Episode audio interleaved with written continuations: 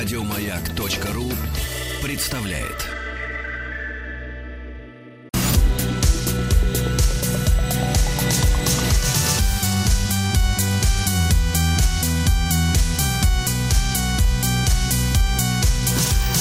Сергей Стилавин и его друзья на маяке. Ну что ж, товарищи, доброе утро, четверг. Достаем боты резиновые. Здравствуйте, Владик. Доброе утро, Владик. Сергей. Да, Владик поставил сегодня с утра трек, который иллюстрирует, ну, такой саундтрек, э, дорожка к фильму, как он идет на работу. Вот не спеша, никуда не Это электронная культура. Кстати, это да, два да. диджея немца, Сергей, ваши, так сказать, земляки. Мы все земляки, да. Так вот, товарищи, э, одной деталькой поделюсь с вами. Давайте. э, Маленькой. Такие, знаете ли, вот э, в наш язык, к сожалению, вкрадываются всякие англицизмы уже не первый десяток лет, да. Началось-то все, вы помните, с чего? С smoking.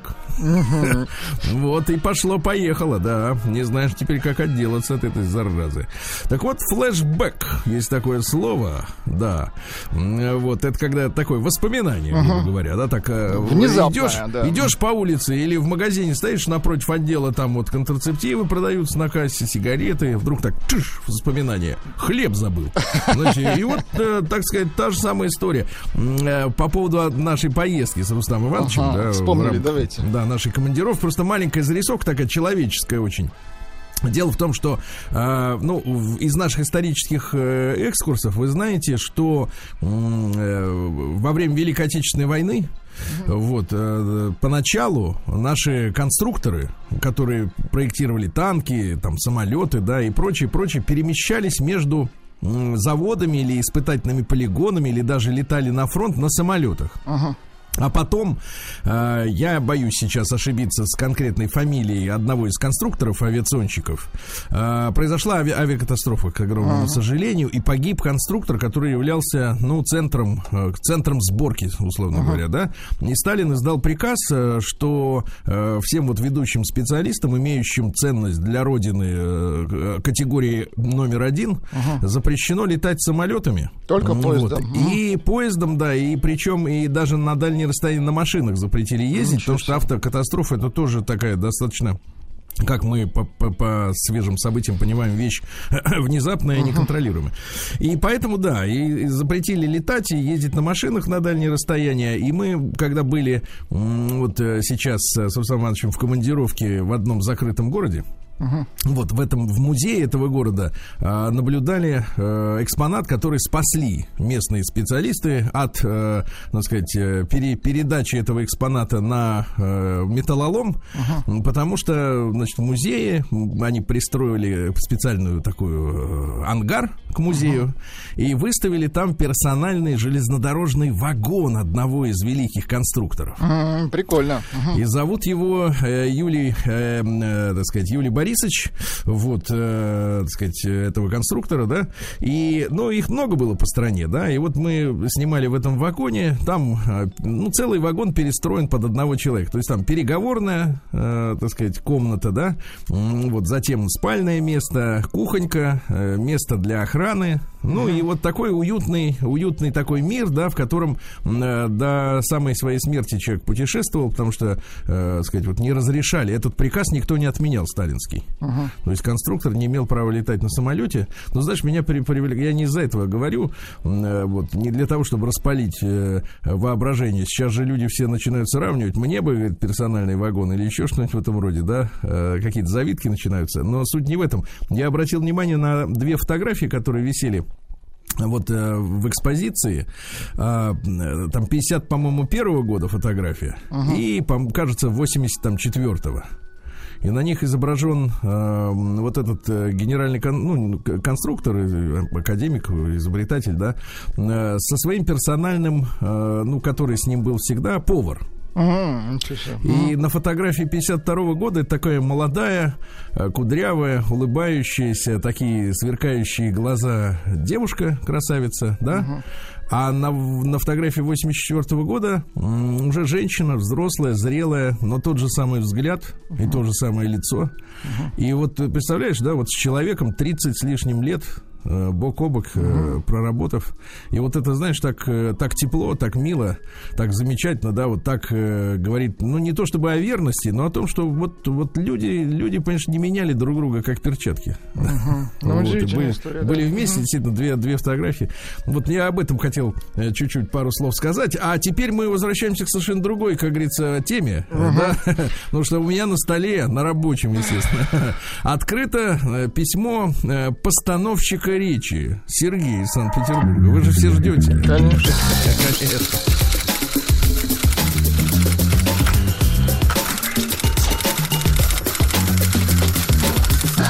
Приемная нос. Народный омбудсмен Сергунец. Итак, письмо. Э, Владик, поскольку вы все-таки, вот я смотрю, вам э, по- потихоньку раскочегариваем память-то, да? Так. Память начинает возвращаться. Пару слов буквально о том, что за фрукт этот А, мужчина. Фрукт э, в трудные годы ушел, так сказать, в частный сектор, начал помогать женщинам, во всех смыслах помогать. В один прекрасный момент его, его лицо переклинило. Да. Случилась неловкая ситуация. Вот, он одумался, сделал паузу. А, Потом начал э, заниматься частными уроками, помогал. Потом пришел в баню. Да, потом пришел в встретил, баню, встретил, встретил друга, друг ему придумал новое занятие. Вот, да, частный урок. ставить, э, ставить, не, не, не, А? друг придумал, п- попросил его вернуться в вуз театральный, да, и там он увидел девушку, от которой он От которой сбежал. бежал, бежал. Да, потому что к занятиям присоединилась мама, и, в общем-то, в принципе, двоих бы он, как бы, так сказать, не осилил, как говорится. Так вот, э, значит, э, в своем, в начале своего письма Сергей призвал освободить Харви Вайнштейна, да, ну и дальше. Еще до встречи я решил, что не буду стремиться поразить ее широтой размаха, как киса Воробьянинов Лизу. Я дал задание освежить в памяти э, кису. Надеюсь, вы выполнили его. Мне хотелось совместить приятное с полезным, то есть романтическо-познавательную прогулку, это полезно, с романтическим ужином, а это приятно. Конечно, имея некоторый жизненный опыт, я отводил где-то 5% на непредвиденное продолжение в виде допов. Но мною это мне казалось из области фантастики. Мы поехали в Петергоф. Э, Владуля, Да. для тех, кто не выезжал за пределы Садового кольца никогда в жизни, объясните, Ну, пожалуйста, для- насколько прекрасен Петербург? Для ленинградцев, да и не только для ленинградцев. Да. Для, для советского человека это красивейшее место. На земле. Да. Очень, Да. очень романтичное. Туда Город, вот он сад. вез, он знал, куда вез. Да, город-сад до революционного Да, да, периода. да, да. Мы поехали в Петергоф, где во время прогулки я рассказывал об истории создания парка и о скульптурах. Ну, надо полагать, хорошо поставленным голосом. Естественно.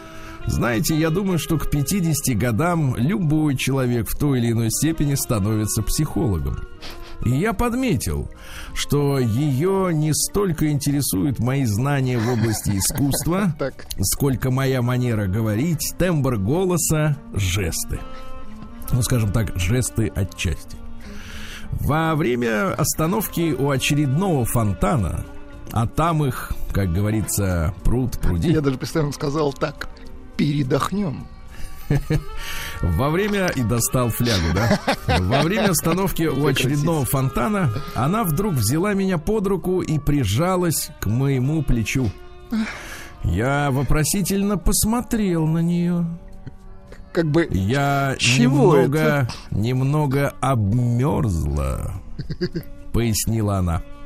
Мы гуляли уже больше двух часов, и я сам понимал, что пора немного подкрепиться. Выйдя из парка, мы выпили в открытом кафе по стаканчику горячего глинтвейна.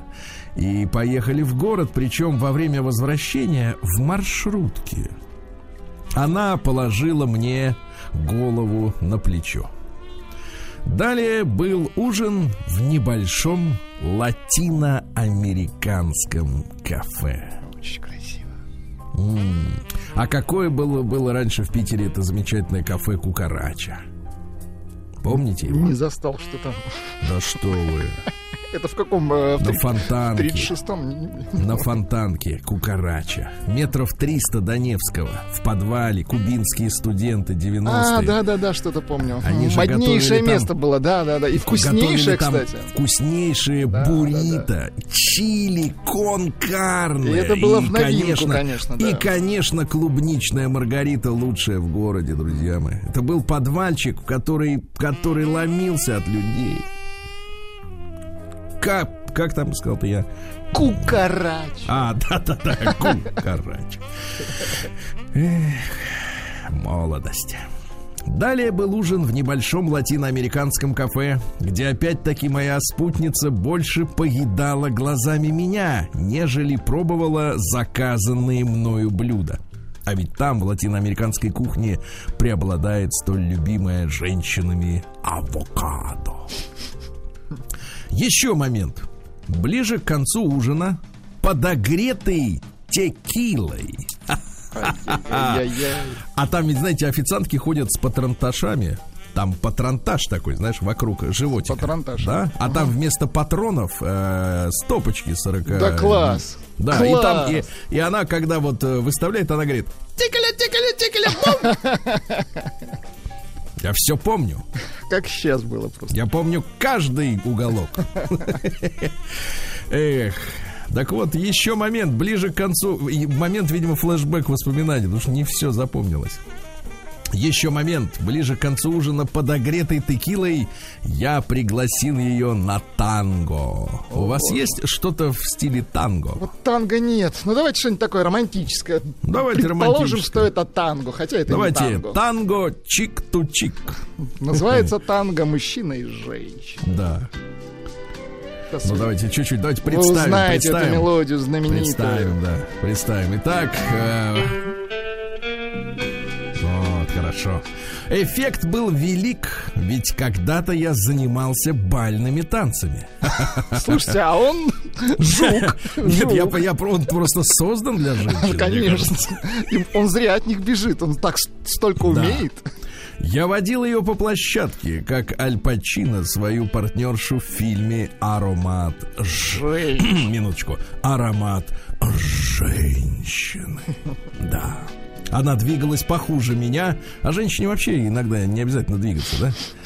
Вот, ей достаточно, как говорится, да, быть, просто бить. To, to be or not to be, как Чуби- говорил чубить. наш Шекспир.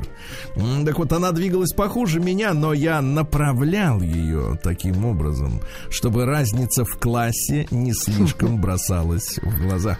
Ай, подлец. По а. окончании танца, мне кажется, танец длиною в жизнь. По окончании танца я понял, что набрал очки. Не только в ее глазах, но и в глазах, опять же, женщин, сидевших за другими столиками. Они наградили меня аплодисментами. Знаете, когда вот эти э, такие тонкие, э, тонкие ухоженные ручки, смазанные кремом с утра, аплодируют, такие легкие шлепки. Закончив ужин, я купил ей очередной букет роз.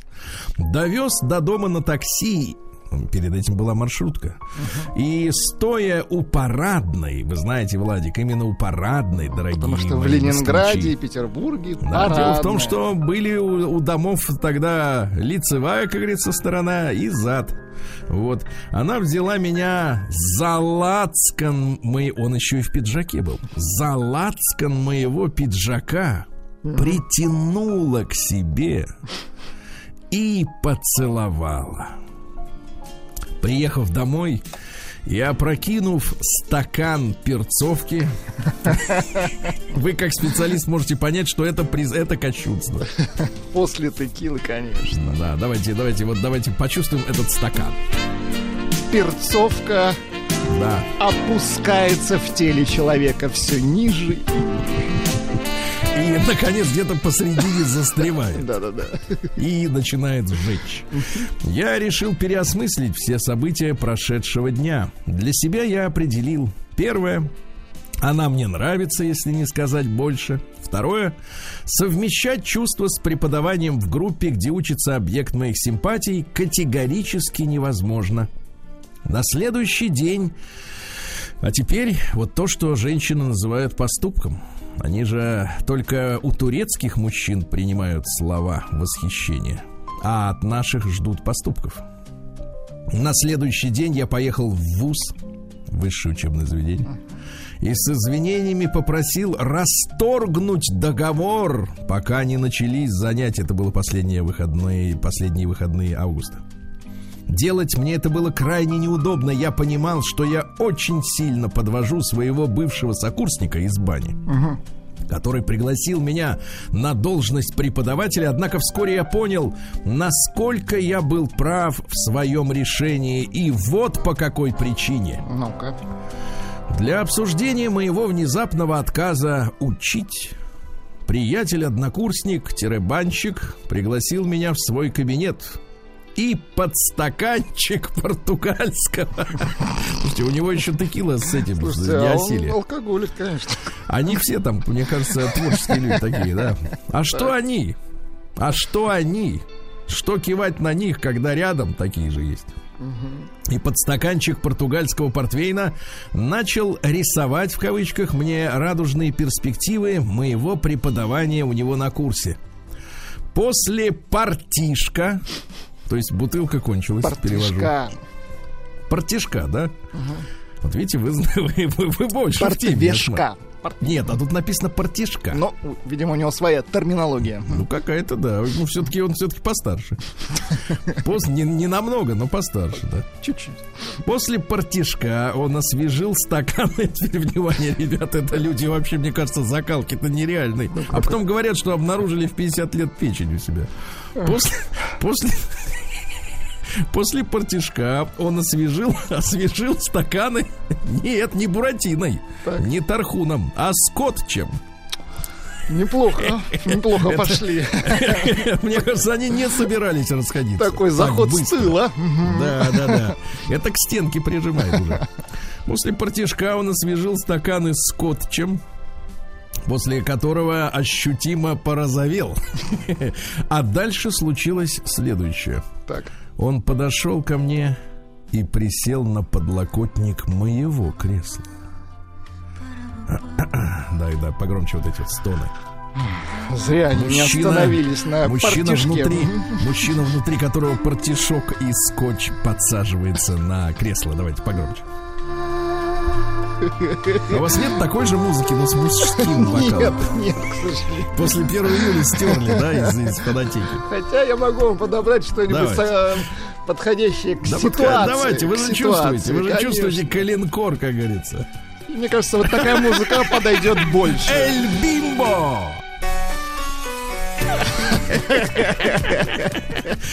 Он подошел ко мне и присел на подлокотник. Подлокотник. Подлокотник. Да вы опьянели даже от самого рассказа, вы Да, да, да, согласен. Так, конечно. Не то, что опьянел от счастья. Чужого. Чужого счастья, совершенно Чужого. точно. На подлокотник кресла, в котором сидел я. Я насторожился, и было чему. Мой приятель положил одну свою руку мне на плечо. Какая грязь. Минуточку, это надо допить до Давай, дна, давайте, как давай. протвишок. Положил одну руку мне на плечо, а другую на бедро. Громче музыку. О боже. Давайте я озвучу момент. Да.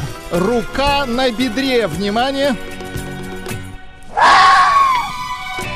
Продолжаем. Да-да-да, и сказал. Давай, как в прошлый раз. Подождите, что-то было в бане в прошлый раз? Давай, как в прошлый раз, встретимся в бане на Среднеохтинском. И все обсудим. Я Господи. пообещал, лишь бы побыстрее он снял руку с бедра. Какой ужас. Фу! Но на этом письмо, кстати говоря, друзья, мы не заканчивается только Да вы половина. что? Да, вы Да, что? это только половина. Господи, я думал... Итак, друзья мои, Дружбе друзья мои, конец на Я, этом. вы знаете, раньше думал, почему вот у нас снимаются сериалы многие в Питере. А потому что есть фактура. Да-да-да. Понимаете, есть фактура.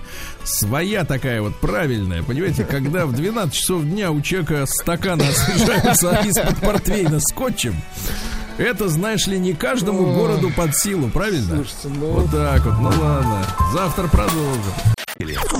День дяди Бастилии пустую прошел. 80 лет со дня рождения. Ух ты, а ей уж 80. Разный, каждый. Друзья мои, а, ну что ж, сегодня у нас э, уже 10 сентября. А, В начале нашей юмористической, безусловно, программы к ней только так и надо относиться, Владимир. Конечно, да? конечно. Вот, но, но пару серьезных слов хотел сказать в начале нашего вот исторического обзора. Дело в том, что, ну, давайте я, я найду все возможность э, сказать пару слов серьезно. Ну, Вот, сегодня Всемирный день предотвращения суицида. Вот, и я неоднократно об этом писал и говорил, и, в общем-то, в принципе, пришел к выводу, что людям, иногда люди попадают в такую ситуацию, когда у них ощущение, что нет выхода, понимаете, да? К, к огромному сожалению. Я, естественно, не психолог, не врач, но человек взрослый. Вот. И хочу обратиться к тем, кто, может быть, когда-нибудь услышит, может, в записи, может, сейчас, да, и чувствует, что в жизни действительно приперло. Ну, представьте себе на минуту, что произошло то, что вы, так сказать, вот о чем Задумали. додумали. Да? Представьте себе. И вот закройте глаза, потом откройте, вот, да, хорошо, это произошло, все, так сказать, забыли. И попытайтесь, а, попытайтесь теперь понять. А вот теперь, вот, а вот теперь, значит, вот мы как бы закрыли тот э, фрагмент, да, то, что было. И, а теперь бонус пошел. А теперь бонус. Теперь вы никому ничего не должны, так сказать, потому что вы все, так сказать, списали как бы своим этим виртуальным поступком, да, и, и, и, и вот попытайтесь, вот попытайтесь посмотреть на жизнь э, опять вот с чистого листа. С чистого листа. Вот мне кажется, вот так надо, так надо относиться к этой истории, да, вот, потому что там слова о том, что родителям будет плохо, еще кому-то, это все понятно, это все как бы давит на совесть, на жалость, но человеку плохо. И человеку надо перегру- перезагрузиться. Мне кажется, это очень важно, ребят. Согласен, перезагруз- да, с вами. Надо перезагрузиться и как бы попробовать просто вот, без, без ощущения этого долга, который давит, да, на тебя, что ты этим должен, там должен, здесь должен. Вот давайте вот с, легкого. И, значит, попробовать потихоньку, так сказать, вперед, да. Вот такая мысль, мысль не молодого человека. Значит, сегодня у нас день китайского учителя. Это хорошо. День разноцветных букетов. А то у нас, знаешь, дарят или Обычно красные, черно-белые, да. Мгм. а или красный, или еще какие-нибудь, да. День обеда за просмотром телевизора. День обеда. За, в принципе, и не видим. да. Ну и сегодня русский народный праздник Анна и Савва Скирдники. Э, Дело в том, что завершилась последняя жатва хлеба. Э, Хлеб в скирды, правильно? Вот. Э, Ну и на Руси в это время славили урожай. Устраивали большие праздники, ярмарки. Именно в этот день, кстати, молились об избавлении от пьянства, Владимир. Очень Да, хорошо. Да, да. Молодцы. Потому что праздник, праздник, да. А вот свататься в этот день не надо. Приход жениха в гости к родителям невесты сулил беду. Так что, так сказать, к, к Кто, родителям кто ни намылился, ногой, да, остановитесь. ни ногой. Праздник каждый день. На Радио Маяк.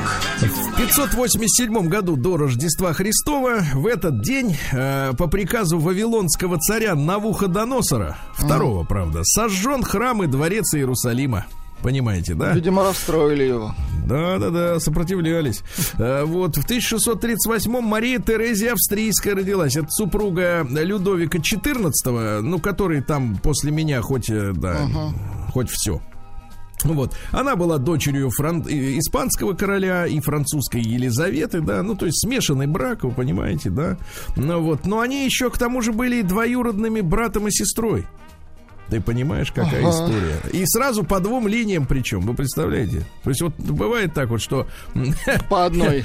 Дяди и тети, они все родственники. Все дяди и тети, понимаете, да? Ужас. Потому что отец Марии Терезии и мать Людовика XIV были родными братом и сестрой. Ну, в общем, конечно... Ай-яй-яй. Мгм. Намешано, конечно, да.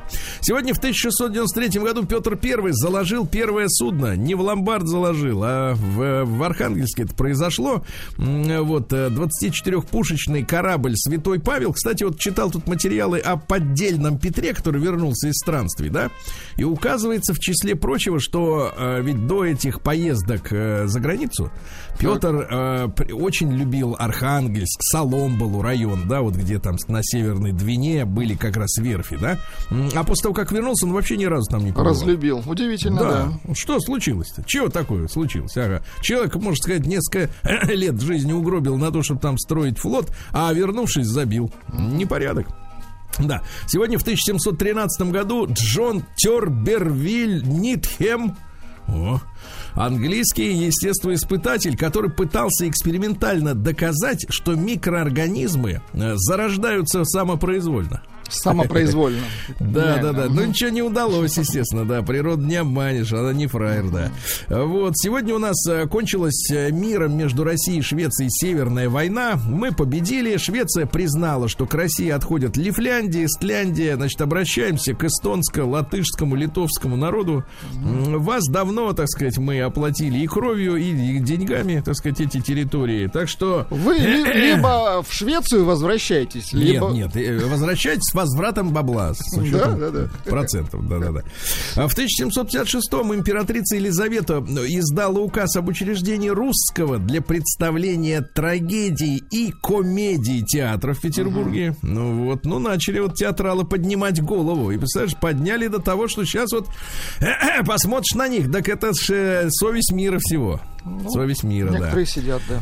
Да, некоторые вот, да. В 1700, но это не мешает, да. В 1771 Мунга Парк, это шотландский исследователь Центральной Афри- Африки, э, хирург по образованию, он стал первым европейцем, который исследовал э, русло реки Нигер.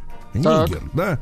Вот. Ну а чем дело закончилось-то? Э, представляешь, э, атаковали их местные жители. Э, вот. Ну, они не были согласны, что пришли какие-то белокожие, да? Бесцветные, как мы говорим.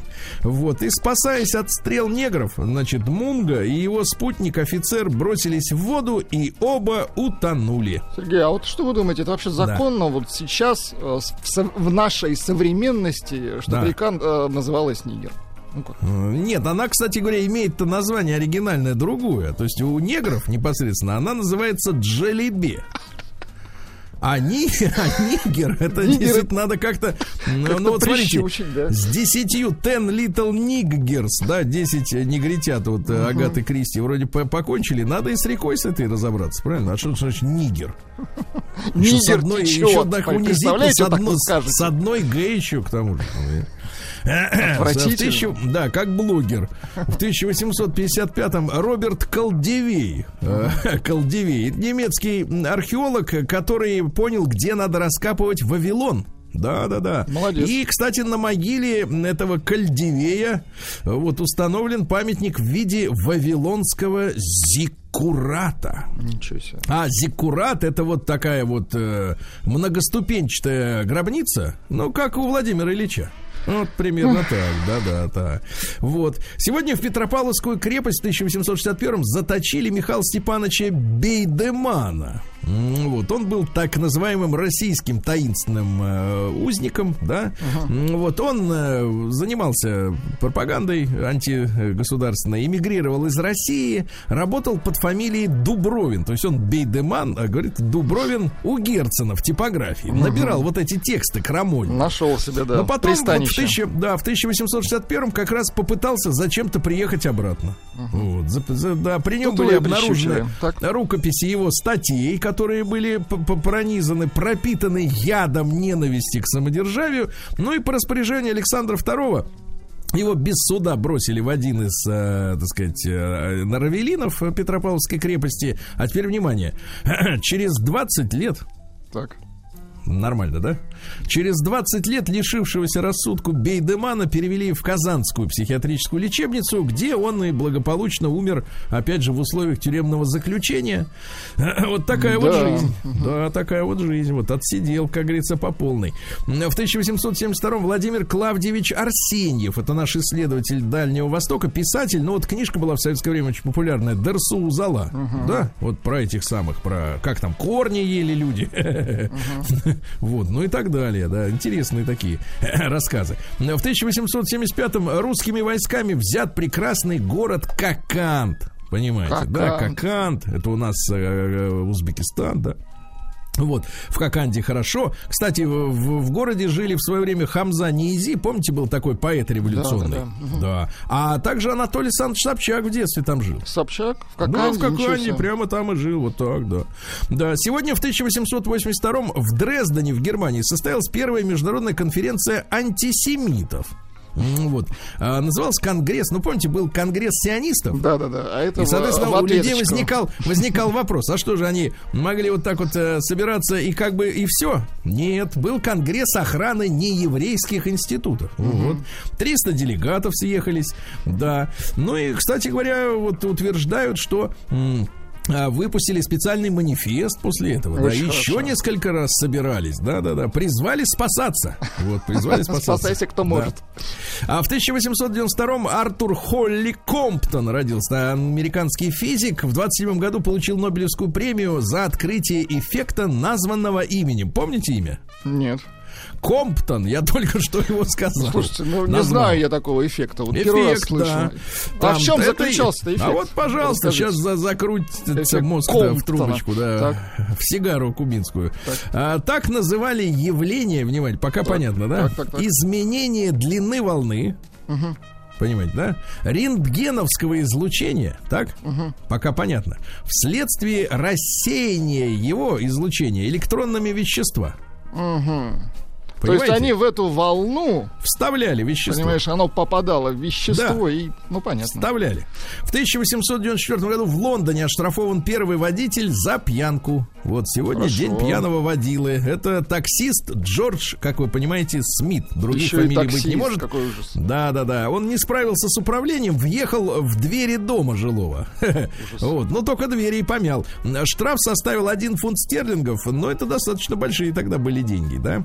Вот сегодня в 1898 родился Уолда Симон. Это американский химик, который в 28 году придумал самый распространенный в мире сегодня пластик. Это поли... Извините, поливинил хлорид, ПВХ. Помните, да? Вот он, э, благодаря своей физиологической безвредности и устойчивости и к воде, и к щелочам, и к кислотам, э, вот, очень широко сегодня применяется, понимаете, да? И трубы есть ПВХ, Они и линолеум, ржавеют, и да, линолеум, да. Конечно, не, нечему ржаветь, потому что ПВХ. Очень хорошо. Вот. Мебельная кромка, вот, например, да, кромка. Вы не хотели никогда учиться на краснодеревщика? Честно говоря, нет. А вы? Я собирался. Да, да вы что, серьезно? Да, да, да. Но потом узнал, что кромка из ПВХ. Не подвластна, да. Перестал, да, хотеть. В 1899-м Вольф Григорьевич Мессинг родился. Это экстрасенс, гипнотизер, ну, знаменитый, да, помните, про него есть и сериал большой, да, как он там в Польше работал. Как он Потом, Сталину э, там подсказывал. Сталину говорил о победе. Ну, в общем, человек-то явно со способностями такими потусторонними. Да, да, да. А В 1903 году в Санкт-Петербурге в газете «Знамя» Вот, начали публиковать э, программу, э, сказать, завоевания мира сионистами. Вот, вот опять же, Хорошо. да-да-да. Которая потом превратилась в протоколы сионских мудрецов, понимаете, да? Вот, публиковал все это редактор Крушеван. Крушеван, да? Который, кстати говоря, до конца жизни ходил с постоянно с пистолетом, боялся, что его, так сказать, э, Прищучат, понятно. Да, да, да. В тринадцатом году в Буэнос-Айресе в этот день Вацлав Нижинский, помните, знаменитый, э, так сказать, балетный, да, как вот говорят, женился на девушке из Венгрии Ромуле де Пульски. Э, Говорят, что она была вроде бы графиней, но не точно. Не доказано. И что интересно, э, Дягилев, Сергей Дягилев, антрепренер, да, э, тут же исключил Нижинского из своей труппы, потому что Ему стало неинтересно его ну, продюсировать. потому что он любил э, Вацлава. Да, да, да, да, да. Вообще у него было несколько в жизни этих историй, когда от него уходили к женщине. Вот.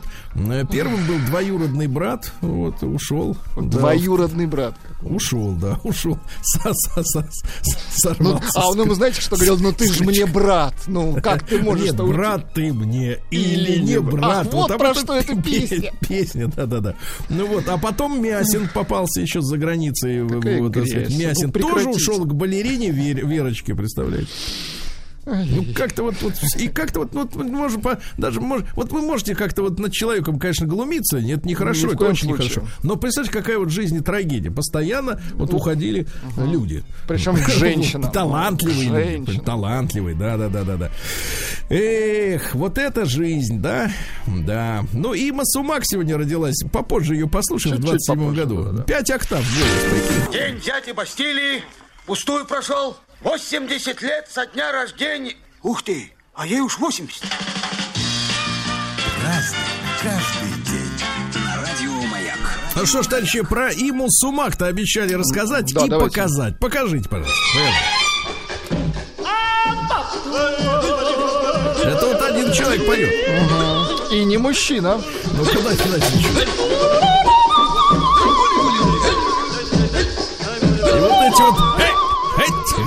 Вот это, ей, это ей помогают. Такое, знаете, что это, это как будто записано на поле, люди работают. Нет, не на поле, на, на плантации это называется. Слушайте, она еще очень нравилась Хрущеву. Даже Да, в да, да, Сардепии да, да. выпущена, была несколько пластинок. Это что единственное, что хорошего он сделал. Да-да-да, ну давайте послушаем, это же искусство.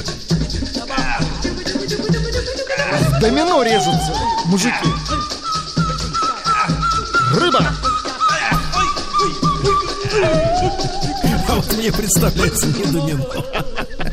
Вам представляется Почему-то, грязь. да. Отвратительно. Да, сегодня, сегодня, сегодня в 29 году в Гусь Хрустальном пущен механизированный стихольный завод. э, Механизированный гусевский. гусь, да, хорошо. Да, да, да, да. Вот, э, Люсьена Ивановна Овчинников в 31 году родилась. э, И девчата, и, так сказать, большая перемена. Вот, понимаете. А вы можете так вот сладенько говорить? вот Так вот, не могу, «Отчего? слава богу. Слава богу, не Отчего?» могу. Вот так вот. Надо, потому что к людям-то улыбаться надо, понимаешь? Я могу только вот так.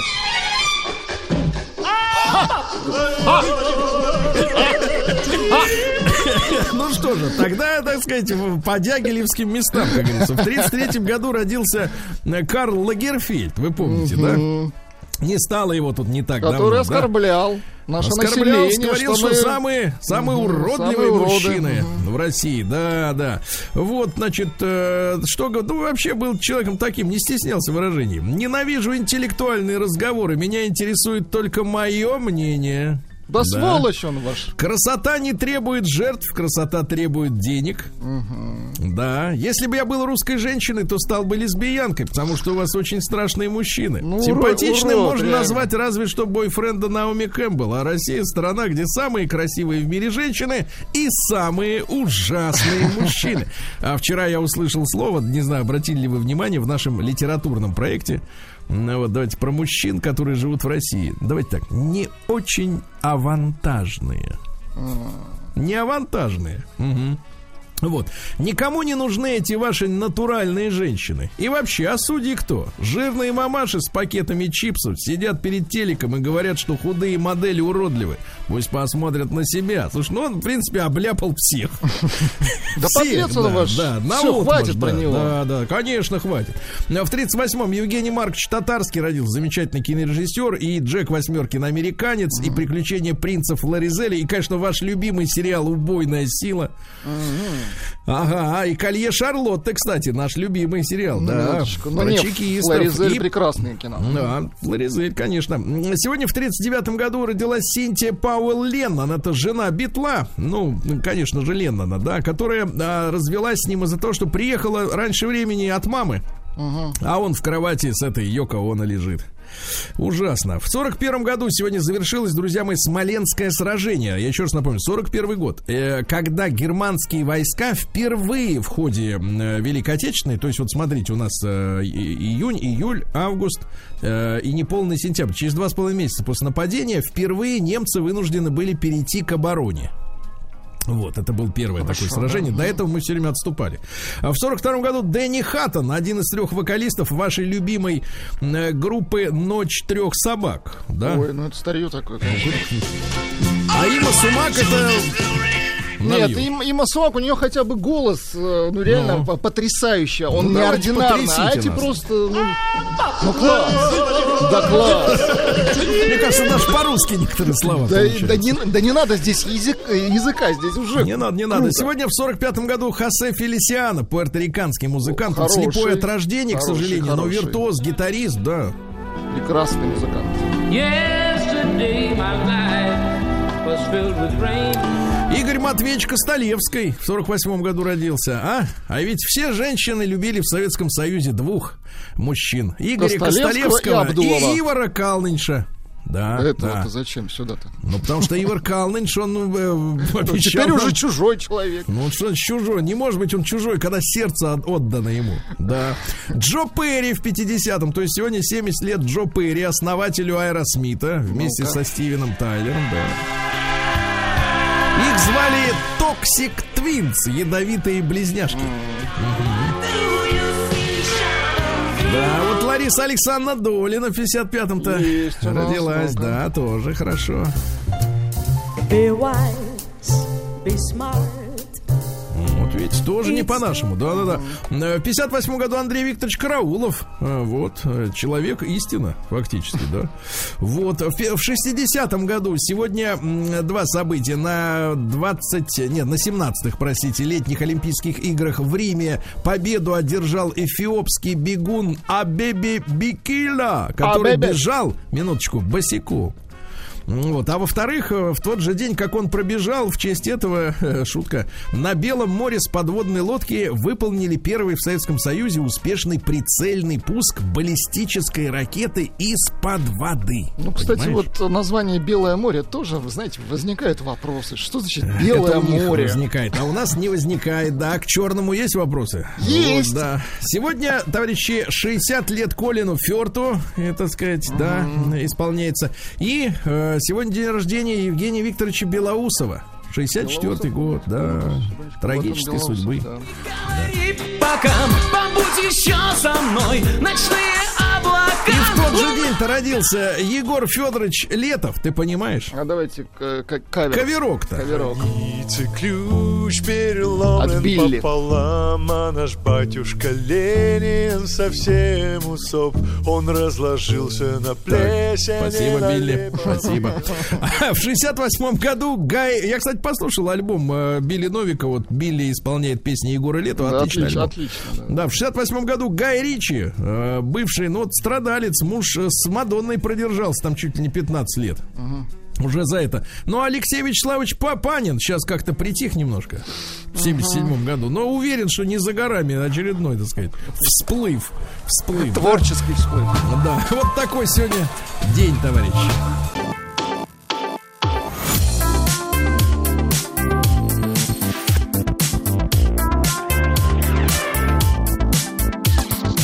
Сергей Стилавин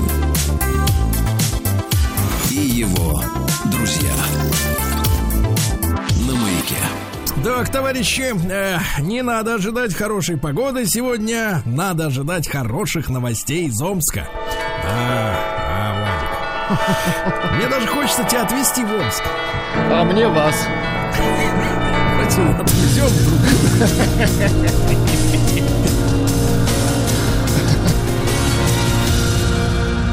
Зона 55. Ну, честно говоря, после вчерашнего рекорда 7 миллионов 700 тысяч, которые женщина переслала мошенникам со своего счета, говорить о том, что мечи доверили жуликам крупные суммы не приходится. Смешно но тем не говорить. менее, да, но тем не менее, значит, рекорды очередные следующие. 150 тысяч мужик перевел и 49-летняя 30 тысяч. Ну, так, по мелочи. Слушайте, а ведь касса черная растет, да. А на трассе на севере Омской области поймали водителя с признаками опьянения и бутылкой. Какие признаки? Он мычал. Да, значит, дальше. А в Омске у водителей из нефтяной компании украли цепочку, которая стоит столько же, сколько новый автомобиль. Вот Ай-яй-яй. видите как? Нет, ну не все же, не все же бедствуют, правильно? Есть же люди, которые, так сказать, вот цепочка, я имею в виду те, которые... да? Да. Открытый всего лишь год назад бульвар Мартынова в Омске уже трещит по швам. Вы представляете? Печально. Зеленое, зеленое покрытие с поэтического форума унесло ветром. А может помогли? А может помогли? А может быть, украли, да? Да-да-да. Появились таблички, предупреждающие, что ходить по, до- нельзя. Вот. Потому что иначе они разрушатся. Так сделано, что уже разрушатся, да. М, Вот. э, О том, что происходит в этом месте, рассказал омский поэт Вильям. Так. Но не Шекспир. Не Шекспир, да-да-да. А наш Вильям. Наш, наш. Вильям, но не. Шекспир. Да, ну не шик, ну как, откуда взять-то? А, горе-водители из Омска сдают на водительское удостоверение по 10 раз, все никак не могут выучить правила, да. В Омске бомж ударил кирпичом пенсионера, угостившего его пивом, а теперь, внимание, без водки. Ударил, да-да-да. В Омске задержали директора частного садика, скрывшуюся с деньгами родителей, требовала предоплату на полгода вперед. Родители возмутились, приехали специалисты, да. А 19-летняя работница массажного салона случайно раскрыла весь притон на улице Октябрьской. Представляете? Мамке было 29, да. Но тут ведь что интересно, самая интересная фраза. 19-летняя, значит, жрица любви, ранее судимая. Слушайте, За свое 19 ремесло, нет, видимо, Ну, послушайте, вы 19, 19 лет и уже ранее судимая. Нормально?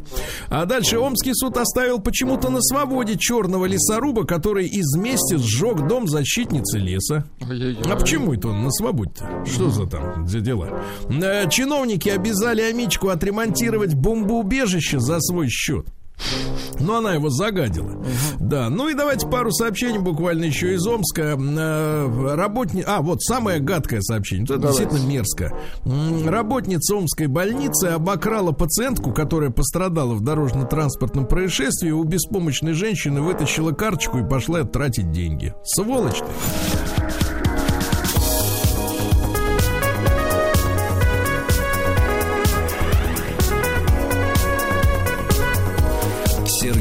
Стилавин и его друзья.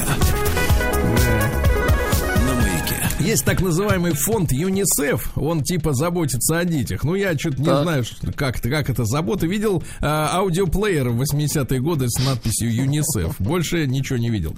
Так вот, э, назвал этот фонд лучшую страну для жизни детей. Вот где детям живется Лучшая лучше страна всего? для детей, Вот давайте. ваша версия, давайте. ваша. Не, Конго? Нет. Ну, какая-нибудь Великобритания, допустим. Нет, Нидерланды. Голландия О, на- по-нашему, да. На втором месте, значит, э, Дания и Норвегия, да. Есть также Швейцария и Финляндия, это в пятерке. На последнем месте из 38 государств, вы понимаете, не все вошли, но дети есть везде. На последнем месте Чили. Вот, э, что касается России, какая ваша позиция? Она не вошла в 38 стран. Браво! Ничего Браво. смешного, Сергей. Бра, ничего смешного. Потому что дети живут. Нормально. Вот, да, нам рейтинги эти не нужны. Это поддельный Да. рейтинг. Страшная новость для женщин. Девчонки, я вообще, в принципе, понимаю, как вам тяжело живется да, на этом свете. Ну, давайте. Да. Назван возраст начала борьбы с морщинами.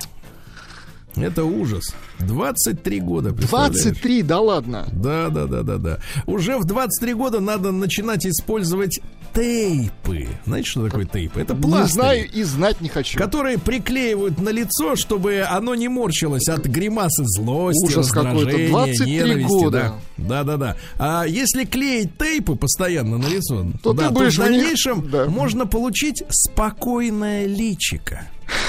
Без эмоций, да. Ага, спокойное личико. Как- Девчонки, короче, не хмурьте вы Как эти у Тома лобики, Круза, да. Надо улыбаться, просто улыбаться, но в легкую, на пол, как говорится, этого ампера.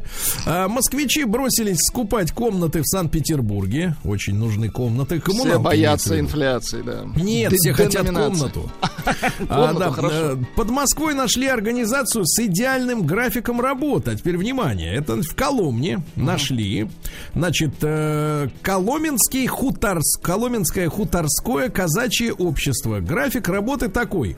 Четверг с 18.30 до 19.30. Цель жизни иметь режим работы, как у колом- коломенских казаков с сохранением зарплаты. Вот, ну, Э, прекрасно. Полчаса раз в неделю. Да Нет, класс. час, час, А, один час, час. А, да, М, Ксения Собчак разоблачила э, Себя. се- секс в кино. Говорит, что секса там нет. Не настоящий, говорит. Не настоящий Но ей секс. виднее. Ну, конечно. Ну, Ну, то- в кино постоянно снимается. Хорошая актриса, кстати, мне нравится.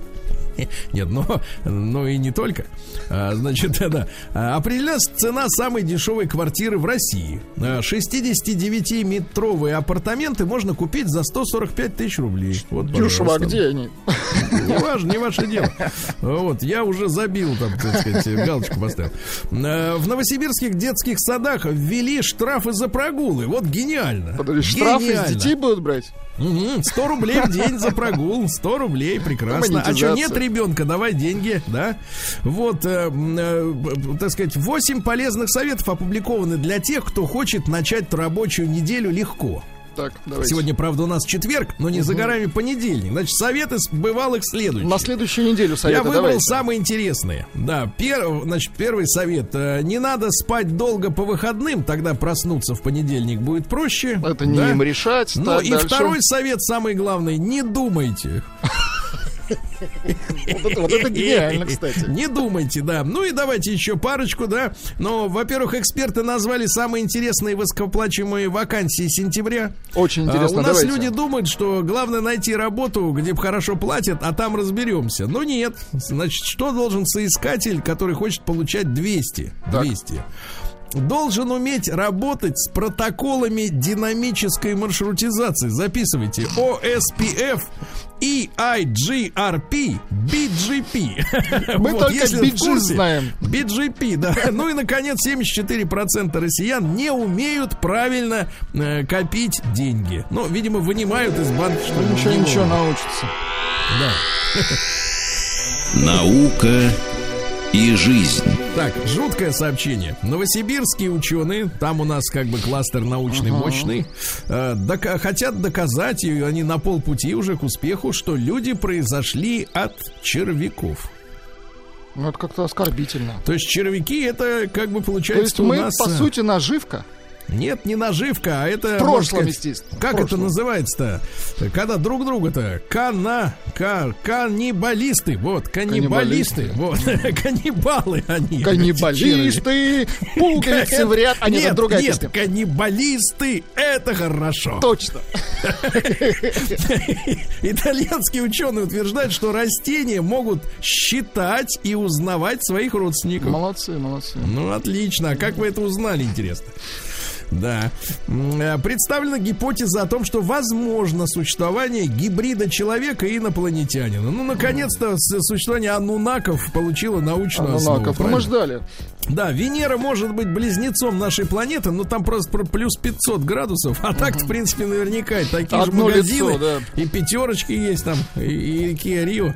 Значит, исследование показало, какие люди лучше считывают эмоции друг друга. Так, давайте. Оказывается, что люди из низших социальных слоев э, очень четко реагируют на эмоции других людей. А богатым это просто не, не нужно, Это потому что на всех плевать. Да, и они раз- разучиваются. Им это просто не нужно. да, у них нет интуиции. А в США создали технологию рисования цветных картин белым светом. Круто. слышишь. Белым светом, чувак. Ну и наконец хорошее сообщение для, э, так сказать, для людей. Для людей остальных. давайте. Значит, э, кожу предложили делать из грибов. Это во-первых. Грибная кожа, очень хорошо. Да. А во-вторых, найден способ заставить чайку улететь от добычи быстрее. Оказывается, что если на чайку смотрят, Не. то она сматывается быстрее. Чайке Вот. нужно сказать Да. вот так.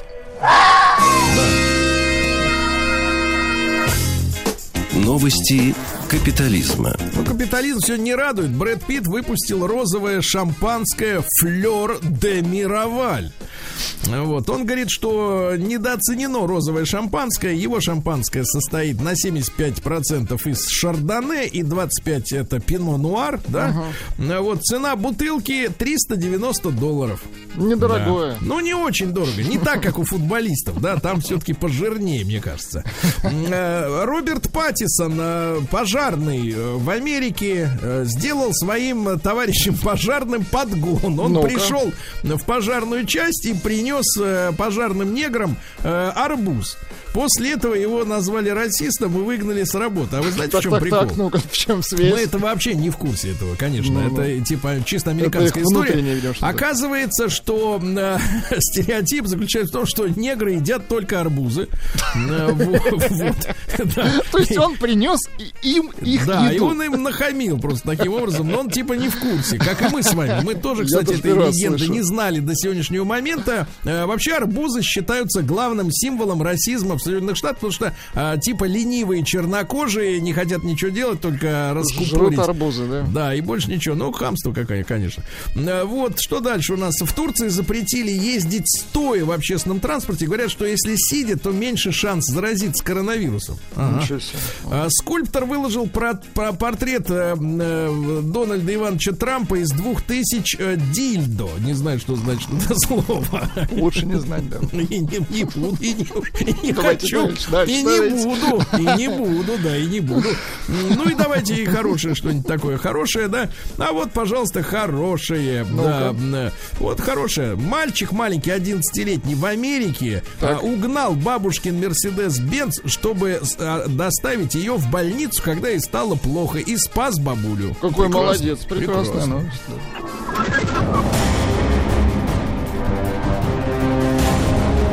А, Пишут, потому что внутри арбуза черные семена. Но это не факт. Бывает не спелые. Россия криминальная. Да, ну не поймешь чужой, так сказать, да, этот самый приколы. А дома в Первоуральске затопило фекалиями.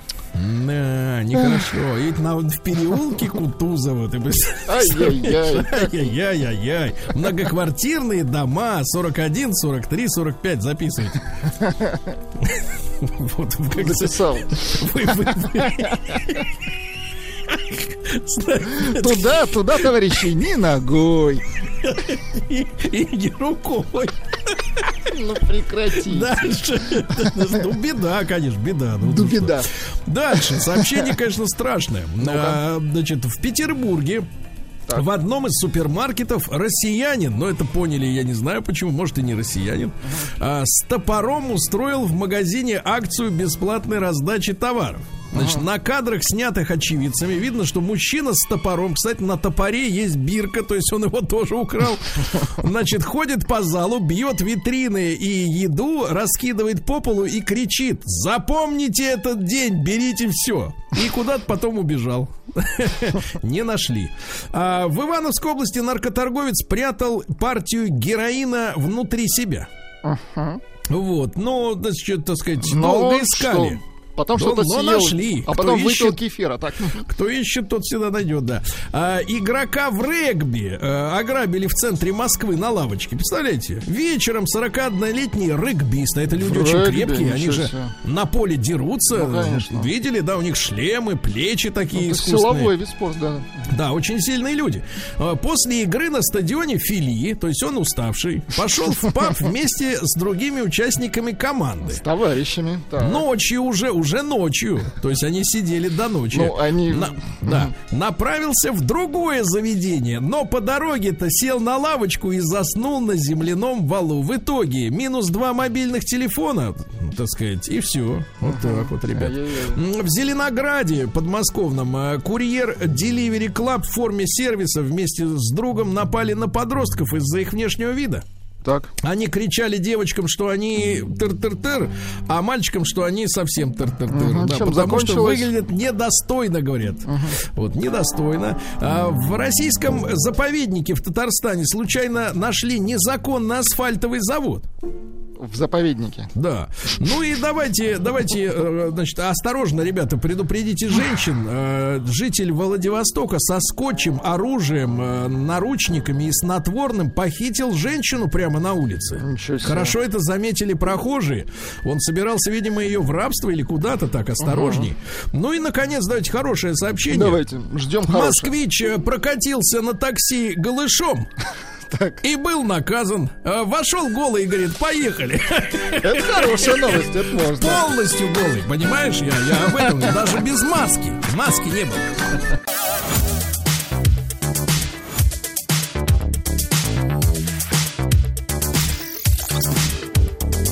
Сергей Стилавин и его друзья на маяке. Друзья мои, ну что ж, сегодня у нас э, такая тема-то общечеловеческая будет, впрочем, как и обычно, но мне кажется, очень важная, потому что э, замечен очередной, э, ну как скажем, с моей точки зрения, с точки зрения взрослого человека, родителей и так далее, это, мне кажется, очередной какой-то вброс. Непонятно, значит, к чему он привязан, мне кажется, по времени и по, по- по какому поводу. Но вот э, увидел в, э, в статье в одной, значит, заголовок. Значит, сколько россиян поддержали введение уроков сексуального просвещения в школах? Я думал, что мы как-то очень, в принципе, ну, уже сделали выводы за последние годы, и глядя на опыт других стран, что, в принципе, я не навязываю свое мнение, это мнение, как говорится, профессорское, вот, что это какая-то бесплатная, бесплатная тема, не нужная никому, да, но, тем не менее, вот, смотри, опять начали, значит, муссировать эту историю, я посмотрел на цифры, и теперь внимание, слушайте, значит, кто-то как-то, ну, понимаете, да, всегда в таких вещах важен э, стерильность проведения подобного рода опросов, и когда громко говорят о россиянах, обо всех, да, ну, мне кажется, это немножко э, как-то наглость. Э, Так вот, сообщают, что 74,7% россиян поддержали введение уроков секс-просвещения в школах. 74%, слышите? Из них, просто чтобы вы понимали, 47% говорят, что надо просвещать с 11 лет. Так. С 11 лет просвещать детей. Значит, товарищи, это нас касается. Если дать им возможность, значит, вот эти темы продвигать э, широко, без нашей оценки и без нашей реакции, то, в принципе, могут и продвинуть э, достаточно далеко. Давайте сегодня наше мнение выскажем, да, пожалуйста. Короткий опрос, это бесплатно. Единичку на номер 55, э, плюс 7967 103 5533. А, Вы поддерживаете введение секс-просвещения в школах. Единичка поддерживаете, двойка, соответственно. Просто цифру 2 на наш WhatsApp пришлите. Нет. Ну и большой разговор нас ждет после новостей новостей спорта. Ребята, это наша тема. Мы должны здесь точку поставить в нужном месте.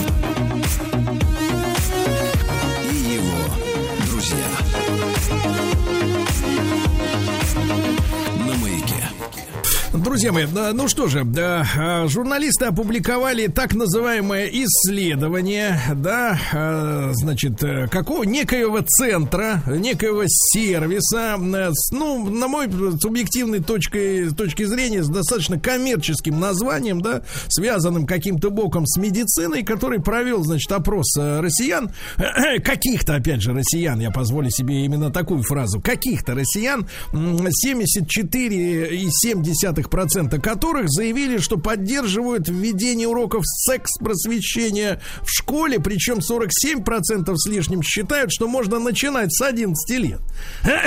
Вот, я, я, честно говоря, искренне ожидал. С домашними тема... заданиями. Да, с домашними заданиями совсем. Ну, вот давайте мы, я вижу, очень активно вы голосуете. Я еще раз напомню, а, это можно сделать бесплатно при помощи WhatsApp того же или Viber, как угодно. Отправьте просто цифру 1 на номер наш, плюс 7967 103 55 5533. Если вы поддерживаете введение секс-просвещения в школе, двойка нет. Это такой у нас будет в нашей аудитории опрос. Я думаю, что достаточно, э, так сказать, репрезентативный.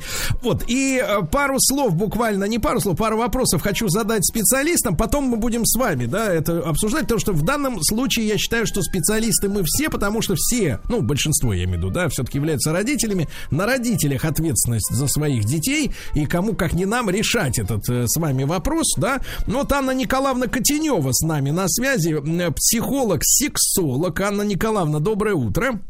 Доброе утро. Да, университет, она представляет университет РНСО, это Российское научное сексологическое общество. Соавтор книг, э, серии книг «Откровенный разговор» про это, Анна Николаевна. Вот у меня два вопроса к вам. Во-первых, а какой возраст, если вот в вопросе, от которого мы сегодня оттолкнулись, упоминается э, цифра 11, да?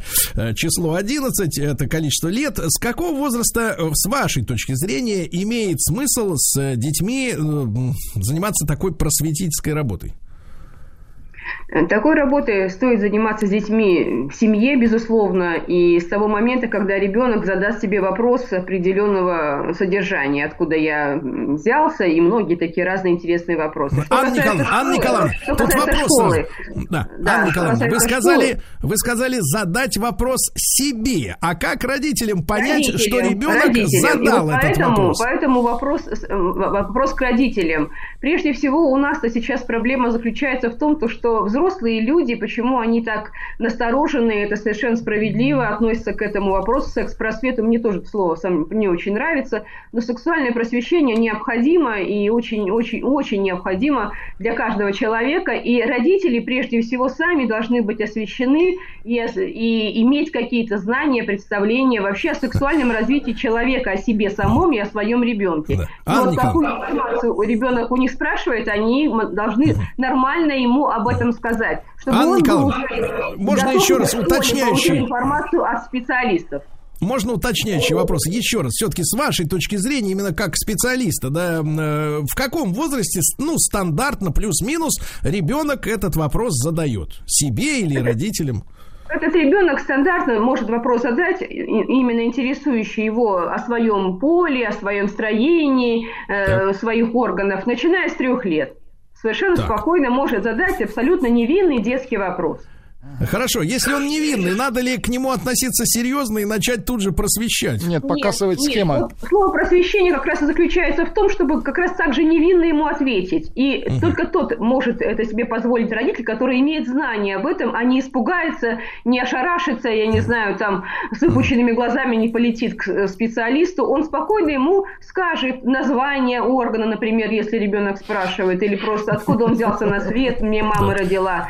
И все, вот здесь как раз-таки культура Но, взрослого. Анна Николаевна, э, но мы же с вами да. понимаем, смотрите, Анна Николаевна, мы с вами давайте разделять, давайте вот тут вот нельзя уходить в трясину, так сказать, э, разночтений. Одно дело это интерес ребенка к своему телу, вот это у меня рука, это у меня ухо, это глаз, так сказать, да, это, это понятно. Другое дело, когда ребенок начинает интересоваться другими девочками, например, если это мальчик, или, или девочка мальчиками. Вот этот момент интереса, он в каком возрасте наступает именно к противоположному полу?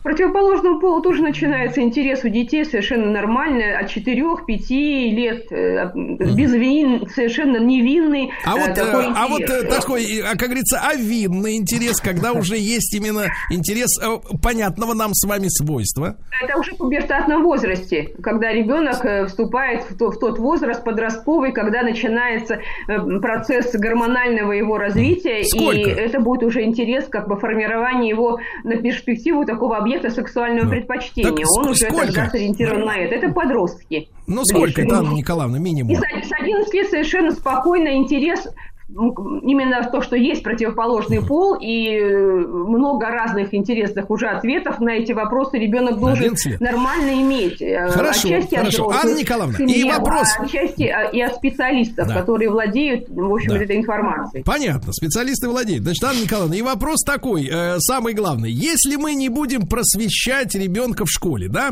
а, предположим, что у нас по телевизору не демонстрируются сериалы, где мужики зажимают женщин, да, в, в углах там и, под, и подобное. Если на, на рекламе, так сказать, на улицах, постерах женщины не будут в чулках и в нижнем белье висеть, да, назойливо. А, вот, если мы освободим, очистим общественное пространство от постоянного педалирования сексуальности, как, э, ну, с целью привлечь внимание к какому-то товару, да, к какому-нибудь отбойному молотку или за бензозаправке. Вот если мы сделаем стерильную общественную среду, если ребенку не вводить уроки секс-просвещения, вот как вы считаете, э, что мы упустим? Э, Какой минус будет в воспитании, если ребенок не пройдет э, своевременно сексуальное просвещение период? Вот вы понимаете, вот если бы да кабы, вот так вот, это если бы, если бы, мы, во-первых, ничего этого так сразу сейчас с вами не уберем, да, и нужно разделять именно ту информацию, что секс-просвещение, оно как раз-таки, хорошее секс-просвещение связано с пониманием вообще развития человека и ребенка в том числе, и транслируют ему это развитие взрослые люди, э, родители и, профи- и люди, которые с ним взаимодействуют, воспитатели, психологи, педагоги и так Понятно. далее. Анна И Николаевна. знания, они уже, и Нет. тогда мы, у нас будет с вами хорошее хороший плацдарм Нет, для Анна того, Николаевна. чтобы есть нормальное светлое чувство у людей. Хорошо, А, Анна Николаевна, то, а может ли, сейчас, да. давайте, давайте я задам один конкретный вопрос. Скажите, пожалуйста, а, для возникновения светлого чувства по отношению к девочке, да, к девушке, а, надо быть сексуально просвещенным или как-то можно без этого обойтись?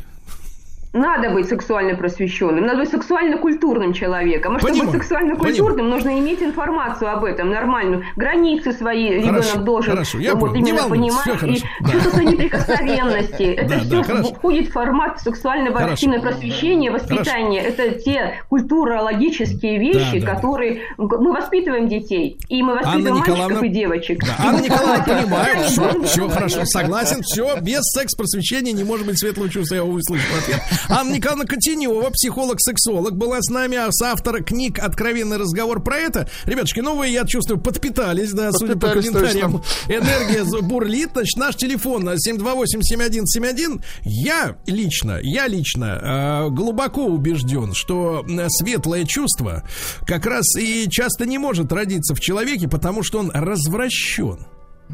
Развращен.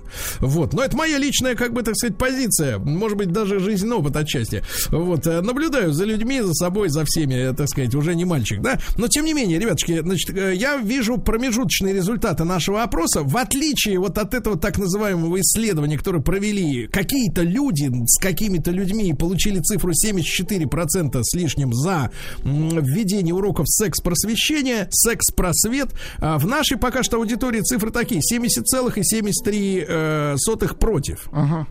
Против. Значит, а теперь давайте с вами разговор большой, действительно, о том, э, требуется ли это действительно сексуальное просвещение. Пожалуйста, 728-7171 наш телефон, потому что, смотрите, мы находимся все-таки в э, большой такой, в общей среде информационной, правильно? Э, Мы все недовольны нашими подростками, ну, большинство, правильно? Мы смотрим на них, и нам за них часто стыдно.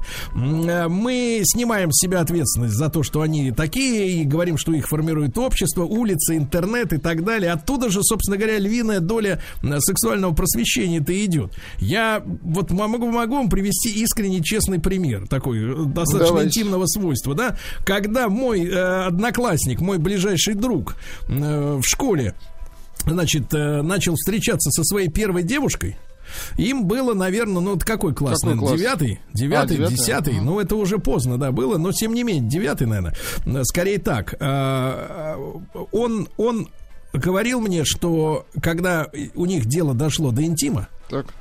они не знали, как надо себя вести. Понимаете? Вот, я, я не о том, что э, они нуждались в секс-просвещении, я говорю о чистоте людей. Они не знали вот этих конкретных, э, так сказать, телодвижений, условно говоря, да, которые надо совершать, чтобы что-то там получить, какие-то результаты. Вот такое было целомудренное общество. И мне, честно говоря, абсолютно не очевидно, что оно от этого было хуже.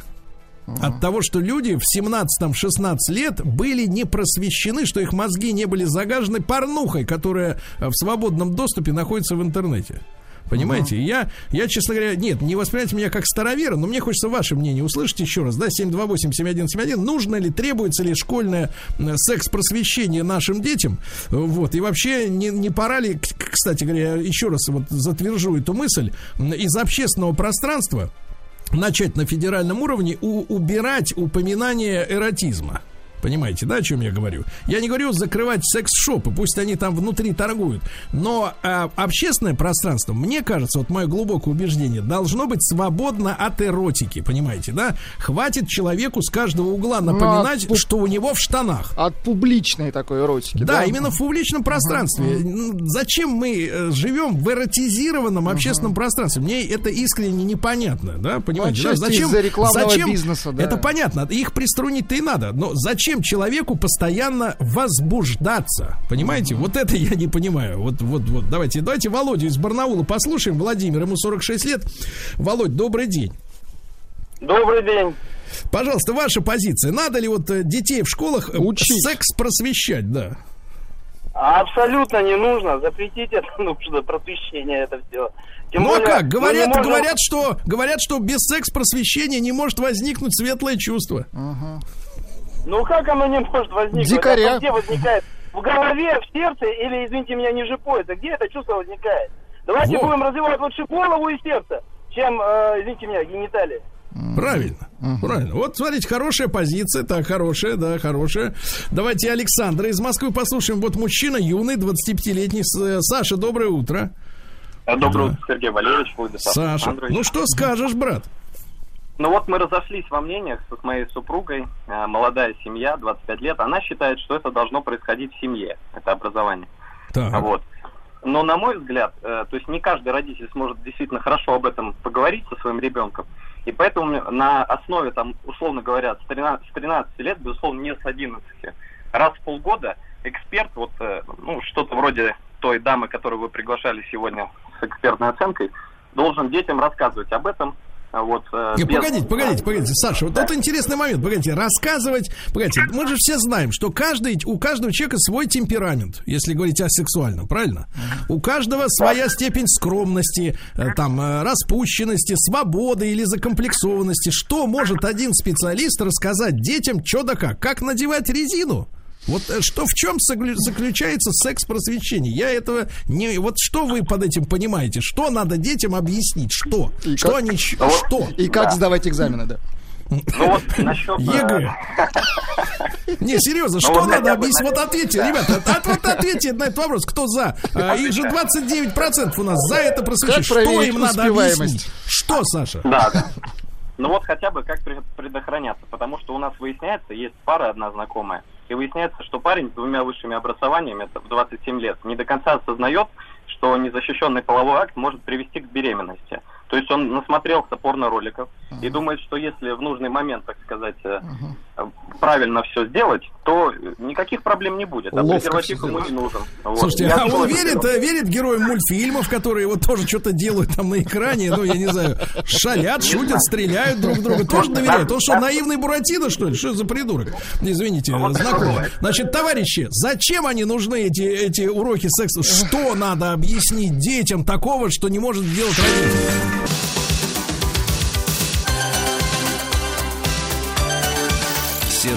Стилавин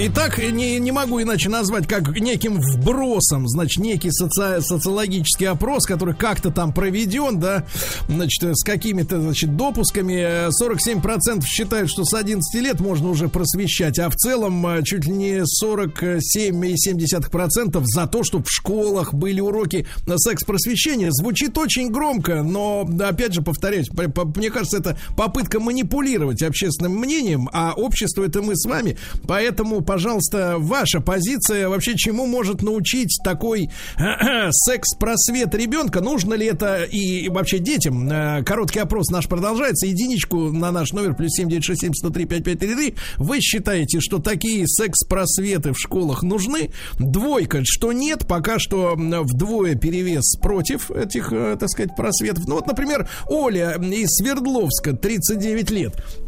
Это полезная задумка, как профилактика ранней беременности, как, след, как э, следствие абортов. Э, нужно затрагивать эту тему настолько деликатно, чтобы отношение к близости двух людей у ребенка формировалось. Слушайте, ну а скажите мне, пожалуйста, а зачем вот девочки, э, так сказать, в школе знать, как вообще, в принципе, предохраняться и заниматься сексом, если все сексологи говорят, что, в принципе, настоящее полное, полнокровное удовлетворение от близости у женщины приходит к 30? Вот это я серьезно спрашиваю. У мальчики мне все понятно, я себя помню. Да, но должны ли мы идти на поводу желания самца, когда девчонка действительно может испоганить себе всю жизнь? Мне, может быть, может быть, надо говорить о том, что девочка должна, э, сказать, и я сейчас не иронизирую, может быть, надо девочке рассказывать, что все-таки надо э, близость, чтобы была с человеком, который тебя по-настоящему любит, а не по-настоящему хочет. Может быть, рассказывать разницу? Может быть, говорить о том, что настоящий мужчина, который должен быть у девочки, это тот, кто за нее э, под нож пойдет, если бандиты нападут. Понимаете, кто кровь ей свою отдаст. Если, ей, если она в больницу попадет, э, будет ее лечить. Может быть, говорить о том, что надо искать в жизни не удовольствие, а верность и, так сказать, заботу и настоящую любовь. Почему мы должны просвещать, как не залететь во время перепиха случайного, но при этом никто не рассказывает, что есть такая штука, как любовь настоящая. Меня это очень сильно, честно говоря, беспокоит. Вот вся эта история, да? Ну, давайте просвещать, как не залететь. Ну, отлично, это главная проблема, правильно? Вот. Давайте Родиона послушаем из Москвы, ему 38 лет. Родион, доброе утро. А, Доброе утро, доброе утро, Родион, товарищи. Ну, пожалуйста, вот ваша позиция. Чему вот, вот такие уроки секс-просвета могут научить, если вы считаете, что они должны быть? А, Мой э, ответ такой. Я против сексуального воспитания, тем более с такого раннего возраста, но я за эти- этическое половое воспитание молодежи. Почему? Пару слов. Я сам как бы в Советском Союзе учился в школе и э, уже начал учиться в школе, а заканчивал уже в нашей Российской Федерации. И у нас, начиная с восьмого класса, появился такой факультативный предмет «Этика полового воспитания молодежи».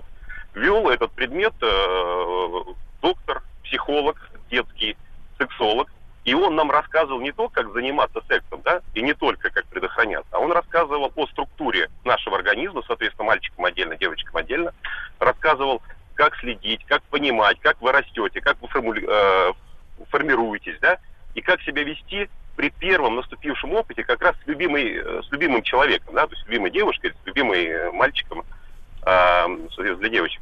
И э, я скажу, мне это реально помогло, потому что... У вас в каком возрасте был крепкое- э, любимый человек первый? а, В 17 лет, не побоюсь этого слова. Вы расстались в итоге? О, да. Ну, то есть вы, а, вы счастье. оба, оба понимали, оба отдавали себе отчет, что это не навсегда от- от общения. На тот момент нет. Но потом, как пришло время, и поступили в разные институты, и все, на этом лавочка закончилась. Понимаю. Понимаю. То есть научить, ну, в итоге, э, Родион, в итоге что надо рассказать детям, э, чтобы они что, не испытывали стресса? Ну, это невозможно, это стрессовая ситуация в любом случае.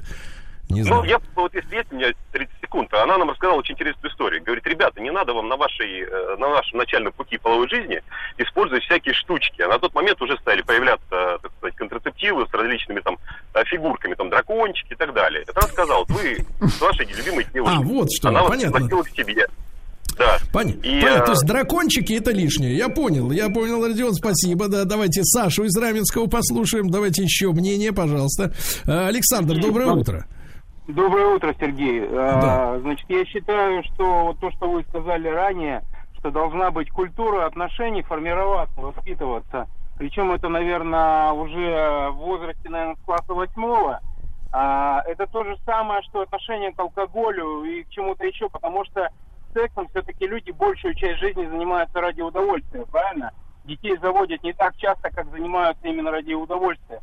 И к получению удовольствия все-таки должна быть сформирована культура. Так же, как и в алкоголе. Вспомните, мы знакомились с алкоголем в юности, напивались дрова, обливали и так далее. Ну, то есть вы за то, чтобы уроки э, с- э, секс и алкопросвещения, да, были в школе? И а алкоголя, почему да. и нет? Потому что у нас, сами Хорошо. понимаете, молодежь, она полна гормонов энергии, да, и когда она не знает, как эту энергию правильно направить, некоторые из них э, по кривому пути уходят. Логично же?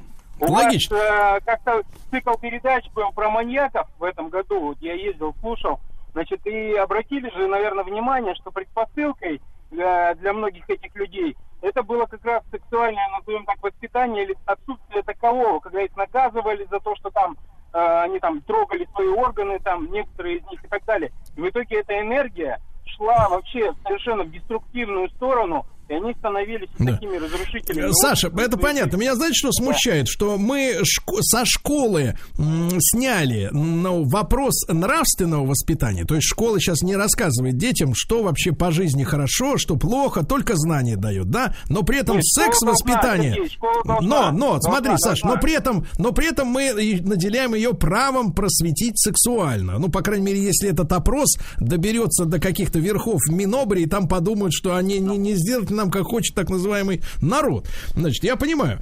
А, Вот, огромное, ребят, сотни сообщений, огромное количество голосующих. э, Значит, сегодня цифры я обнародую, да, 68,92 против э, того, чтобы э, в школе вводить уроки секс-просвета. Я не знаю, я вот смотрю на Владика, да?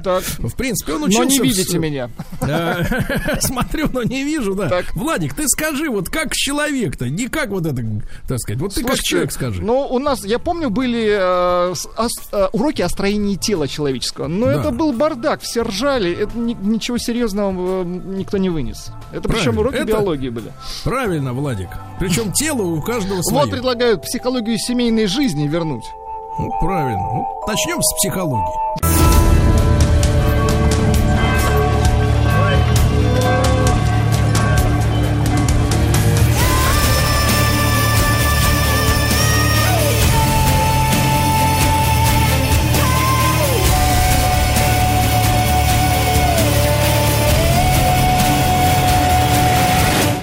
История и болезни.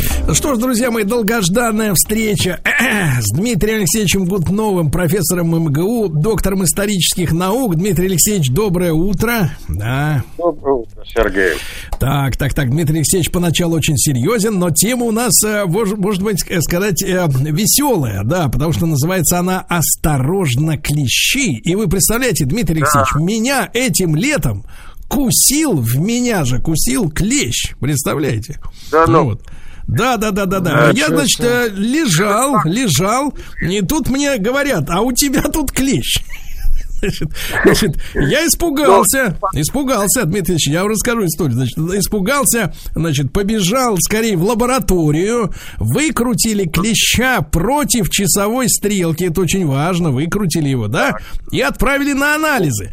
А рядом стояла, значит, э, женщина, э, которая в этом э, медицинском центре убиралась, пол протирала. Я говорю, ну а много, много ли, говорю, в этом году клещей? На что она мне говорит? Ну, говорит, моего мужа, значит, э, кусили 8 раз, из них два раза мы сдали на анализ, но анализ стоит недешево. Там, по-моему, цена что-то в районе двух тысяч или полта- полутора. Ну, Вот. И она говорит, а шесть раз мы уже не стали проверять. Видимо, нормально все. Вы рассказываете такую историю, я со своей стороны тоже вас повеселю. Вы знаете, например, какая единица плотности, э, так сказать, заболевания местностью клещами э, существует у паразитологов? Я вот, например, был удивлен, что оказывается единица измерения и, соответственно, зараженности этой территории клещами является э, единица, которая называется ежечас. Означает она, да, оказывается, значит, э, для э, того, чтобы э, выяснить заболе... ну, плотность, так сказать, заселения клещами территории, на нее э, за э, запускают чистого, предварительно очищенного ежика. Этот ежик там час бегает. И на него налипает энное количество клещей, естественно. На его-то, это, это, э, как его, э, иголка. И вот э, затем, значит, лаборант соби- собирает этого ежика, снимает с него клещи, э, клещей, и, соответственно, э, степень, так сказать, опасности этой территории определяется количеством клещей на этом ежике. Это официально в документах называется один ежечас. Понимаете? Вот. Один ежечас, да, да. Да. Прекрасно. Я- Дмитрий Алексеевич, а вас-то вот как бы вы все-таки мужчина опытный, прекрасный, много путешествуете, кусали, как говорится? Нет, меня не кусали. Дочку один раз кусали, мы тоже возили как бы этих клещей. Причем укусили в каком-то там совершенно романтическом месте, чуть ли не доме этого самого музея Чехова под Москвой или что-то в этом духе. А это как раз вот недалеко от моей бани. Вот-вот, по чеховским местам, понятно. Значит, здесь у нас ЕЖЧ зашкаливает. Да, именно. Так вот, если раньше каждая весна у нас начиналась с предупреждений Росздравнадзора о том, что клещи проснулись раньше, то теперь, значит, идут постоянные как бы эм, э, стенания на тему того, что они никак не могут уснуть. В связи с изменением климата срок их, так сказать, активной деятельности э, несколько продлевается, средняя температура, значит, как бы выше, и поэтому засыпают они позже. Поэтому, значит, надо, э, несмотря на то, что из вас клеща, так сказать, вытащили, вы имеете в виду, что опасность сохраняется. А сегодня мой рассказ э, посвящен, э, значит, основной болезни, которую переносят клещи, это клещевой энцефалит. Опасное заболевание, которым человека заражают в основном клещи, и сопровождается оно э, значительным повышением температуры, эм, лихорадкой, интоксикацией организма и может привести в конце концов э, к поражению центральной нервной системы, параличу и тому подобное. Не буду рассказывать эти ужасы. А, Почему я выбрал эту тему? Потому что сегодня у нас редкий случай, когда можно рассказывать э, о центральном вкладе в борьбу с э, этой инфекционной напастью именно нашей, ну тогда еще советской, российской медицины. Довольно любопытно. Дело в том, что история этой болезни, несмотря на то, что она довольно старая, в принципе, клещевой энцефалит, э, ну, по крайней мере, он фиксируется Э, ну, со времен освоения Сибири, понимаете? А, об этой болезни известно.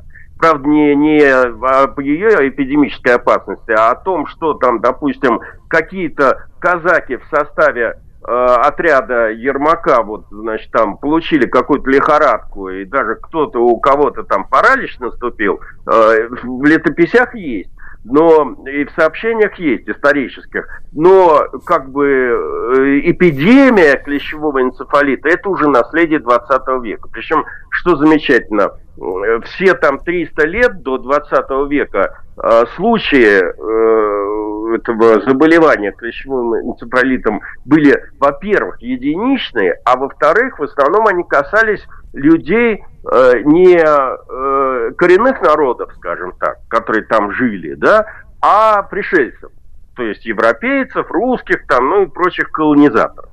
Э, это, конечно, не могло не наводить на какую-то мысли, на какие-то мысли, но поскольку серьезных эпидемий никогда-то 20 века не было, то и, в общем, этим интересовались тоже мало. Дмитрий Алексеевич, вот. а вопрос к вам как к специалисту. А почему же их не было-то эпидемии, если клещи были давно? Э, значит, потому что, в общем, э, пришлое, то есть колонизаторское население русское, оно шло, несмотря на все, так сказать, потуги этих э, землепроходцев и мореходов, селились они на довольно ограниченной части территории Сибири, там, где можно землю было э, пахать и как бы э, лес расчистить и тому подобное.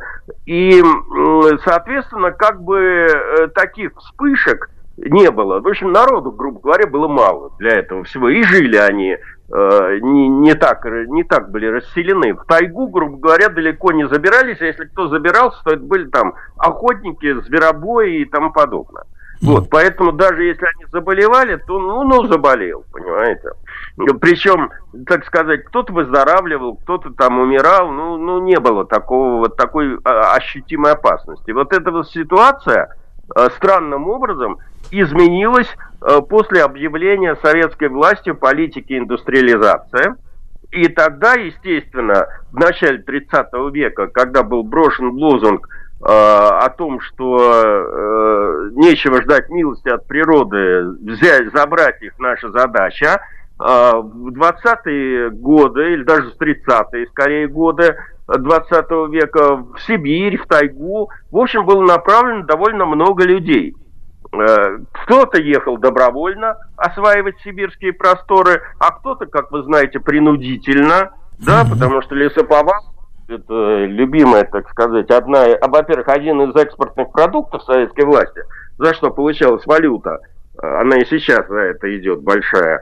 Э, но тогда, значит, в отсутствии у нас же после революции резко упали сборы хлеба, и, соответственно, это чуть ли древесина была чуть ли не таким, значит, вот таким экспортным товаром номер один. А про нефть тогда еще никто вообще не говорил. Так вот, Поэтому довольно много заключенных там работало в Сибири. Э, ну и э, тут выяснилось, что где-то там в начале 30-х годов, по мере возрастания вот этого вот населения эм, сибирского, э, из Сибири стали приходить какие-то крайне тревожные известия – в общем, как бы все эти люди, прибывшие на освоение новых земель, чтобы отвоевать от таежной природы ее там богатства, э, встретились с какой-то странной болезнью, причем неожиданной эпидемией. Заболевшие люди сваливались с температурой 40 градусов, теряли сознание, затем наступал паралич мышц. Э, во многих случаях заболевание заканчивалось смертью. А те, кто выздоравливали, в общем, получали э, какие-то э, заболевания. Ну, были эти самые тики разные, нервные заболевания и тому подобное. У кого-то парализовывало что-то и тому подобное. Вот. А, значит, э, причем э, тогда вот и, был- и было подмечено, что заболеванию были подвержены в основном приезжие. Местное население почему-то этой хворью не болело. А, ра- врачи, а надо иметь в виду, что все-таки Сибирь большая, а, центров медицинских было довольно мало. Ну, Владивосток, конечно, Хабаровск, э, Комсомольск на Амуре только-только строился. Значит, поэтому э, там были совершенно ч- чудные формулировки у тех врачей, которые наблюдали эти болезни. Что-то мне приходит на память э, формулировка такая. Токсический грипп. Ну, чу- еще чуть-чуть, это отравление новичком будет, понимаете? А, Токсический грипп. да, да. Э, То есть э, это все вызывало недоумение. У светил медицины в Москве была некая небольшая паника в Европе, когда с- появились сообщения о том, что в России, значит, там какая-то неизвестная хворь э, стала бродить. В общем, значит, э, надо было что-то делать.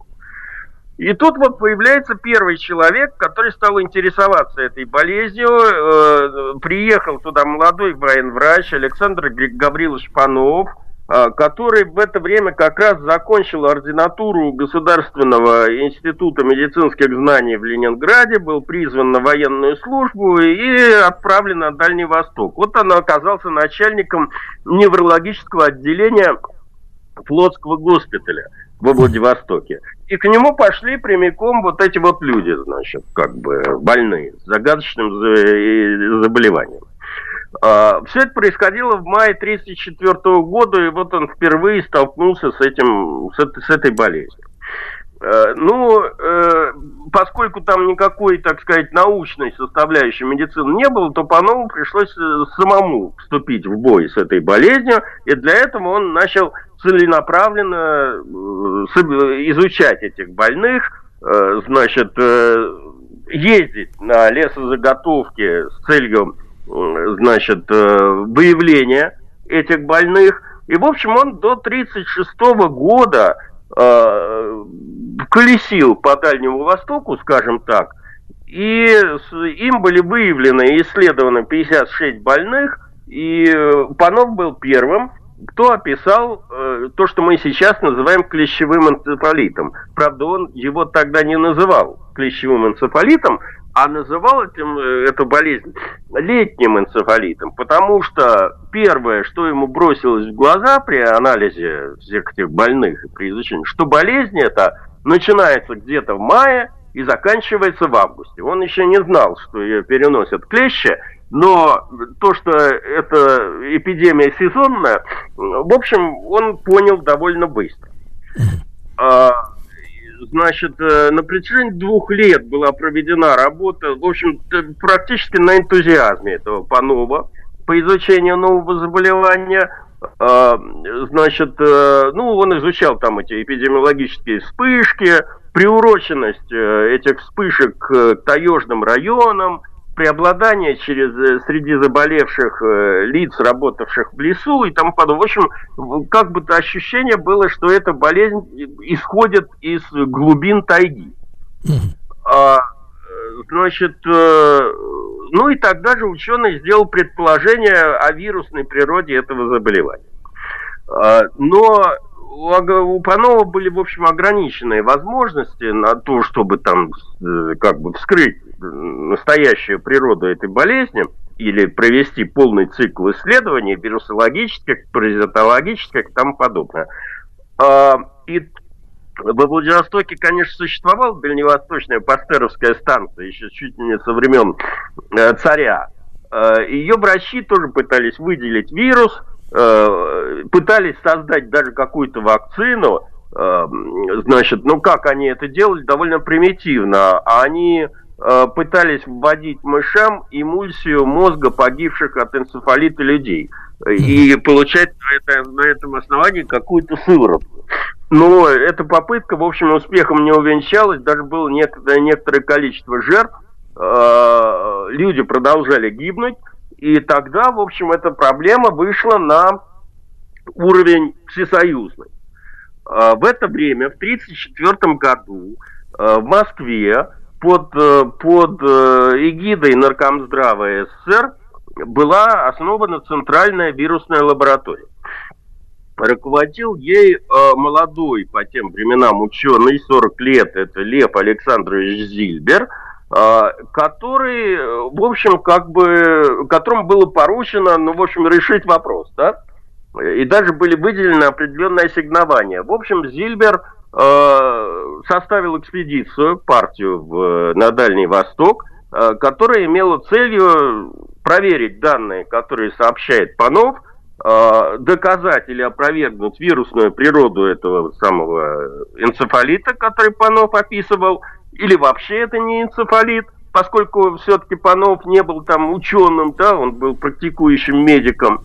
Э, и э, надо сказать, что экспедиция была довольно обширная, и на самом деле с этой экспедиции началась э, ну, люди, которые составили костяк, костяк этой экспедиции, впоследствии стали известными советскими учеными-вирусологами. Вот я в свое время рассказывал про Чемакова, значит, там были Левкович, Соловьев, Шубладзе, люди, которые, в общем, впоследствии э, составили цвет вот э, российской вирусологии. И э, в 1937 году эта экспедиция отправилась э, в поход. Э, перед тем, как, ну, в общем, перед, перед началом практических действий, э, члены экспедиции разрабатывали свою возможную стратегию. И, в общем, тогда они Э, пришли к заключению что о трех возможных сценариях развития событий. Если первый сценарий, что если предположение Панова верно, и они имеют дело с э, вирусным энцефалитом, э, то тогда они должны действовать одним путем. Второй вариант, если речь идет о какой-то другой разновидности энцефалита, уже открытого к тому времени, потому что энцефалитов много, причем к тому времени был, например, известен японский энцефалит, который переносился комарами. Э, значит, эм, ну и, наконец, нельзя было исключить варианты, что изучаемая болезнь это вовсе не энцефалит и вовсе не вирусная болезнь, а что-то другое. Э, ну и с самого начала Зильбер настраивал своих сотрудников на параллельном ведении исследовательской работы по всем трем направлениям. Э, чтобы не было, так сказать, искуса увлечься какой-то одной гипотезой и впасть в э, односторонний, так сказать, взгляд на вещи. Э, соответственно, когда эти все товарищи прибыли, экспедиция прибыла на Дальний Восток, то их разделили на мобильные отряды, которые направлялись на места возникновения очагов эпидемии. Эм, значит, было выделено что был, было выяснено, что как бы есть несколько таких вот очагов инфекции на севере Хабаровского края и на юге Дальнего Востока. Вот они, значит, по локациям разделились. Соответственно, была составлена карта вот этих вот вирусных вспышек по времени и по локации. И, соответственно, значит, они стали изучать Э, как его, как связаны друг с другом вот эти вот поселки лесозаготовителей, если грубо говорить, лагеря ГУЛАГ, где они жили, э, значит, э, эти самые заключенные, которые заболевали, и между собой. И самое удивительное, что э, поначалу они никаких связей не обнаружили. И выяснилось, что большая часть больных как бы никоим образом не пересекалась друг с другом.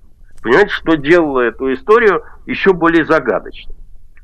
А, таким образом, как бы контактный или воздушно-капельный способ передачи инфекции, как сейчас у нас там с ковидом происходит, был э, членами экспедиции вот первым, на перво-наперво отвергнут.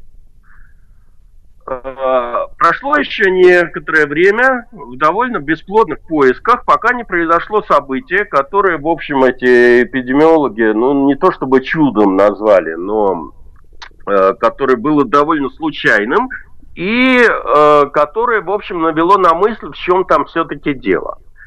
Э, разгар поспособствовала та, та обстановка. В общем, у них был лагерь в городе Оборе, то есть это не город, а этот, э, деревня Обор, который, там проживало, естественно, туда стали съезжаться, ты знаешь, что приехали врачи, разные больные, которые, значит, подозревали у себя этот энцефалит.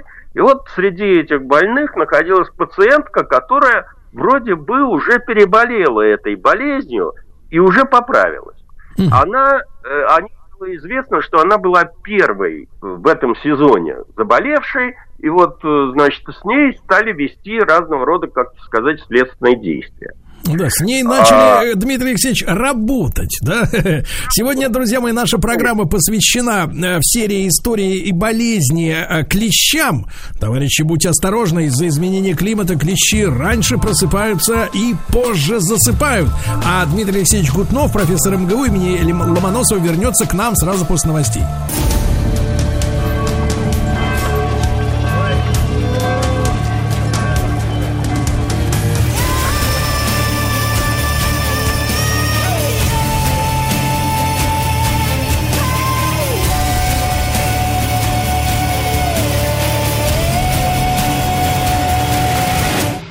История и болезни. Итак, друзья мои, в цикле истории и болезни Дмитрий Алексеевич Гутнов, доктор исторических наук, сегодня рассказывает нам отечественную сагу про клещей. Вот, и выявили женщину, да, которая по весне переболела, но опять оказалась да. в поле зрения у э, медиков, да. Медиков, абсолютно верно. В общем, этот Зильбер попросил женщину э, рассказать подробно все детальные подробности ее жизни накануне заболевания. А она ему долго рассказывала разные там детали своей семейной жизни и тому подобное, а он все пытался понять, значит, контактировала она с кем-то, или уходила ли она куда-то, или что-то она делала, или нет. Выяснилось, что она из своей деревни не уезжала, только жила со своим благоверным, ничем, так сказать, особо не отметилась, э, значит, за исключением того, что перед э, заболеванием ходила в тайгу э, за пару недель до того, как заболеть, и собирала там прошлогодние кедровые орехи. А потом, когда вернулась домой, обнаружила у себя, подобно вам, Сергей, впившегося э, И это был единственный факт, который можно было каким-то образом связать с ее заболеванием. И, естественно, этот факт и привлек внимание ученых. Значит, э, э, поскольку Зильбер э, не был специалистом по клещам, то ему пришлось, значит, каким-то образом, в общем, поинтересоваться этими живыми созданиями, чтобы не ехать в Москву. В общем, единственным центром, где была кое-какая библиотека к тому времени серьезная, оказался Владивосток. А, в общем, он уехал в Владивосток и там стал штудировать местные библиотеки и собрания, так сказать, то, что там было, медицинской литературы. А, э, проштудировал значит, медицинскую литературу, что касается людей, а, ничего не нашел. И тогда с горя стал заниматься ветеринарией, то есть стал изучать, возможно, значит, клещи каким-то образом влияли на заболевания животных. И вот в работе одного из ветеринаров неожиданно он обнаружил график кривой э, заболеваемости, значит, там, какими-то коровьими болезнями, тоже от, кусу, от укуса коров клещами. И вот эта вот э, кривая совершенно в деталях совпадала с кривой нарастания заболевания у людей, только с опозданием, там, допустим, на две недели.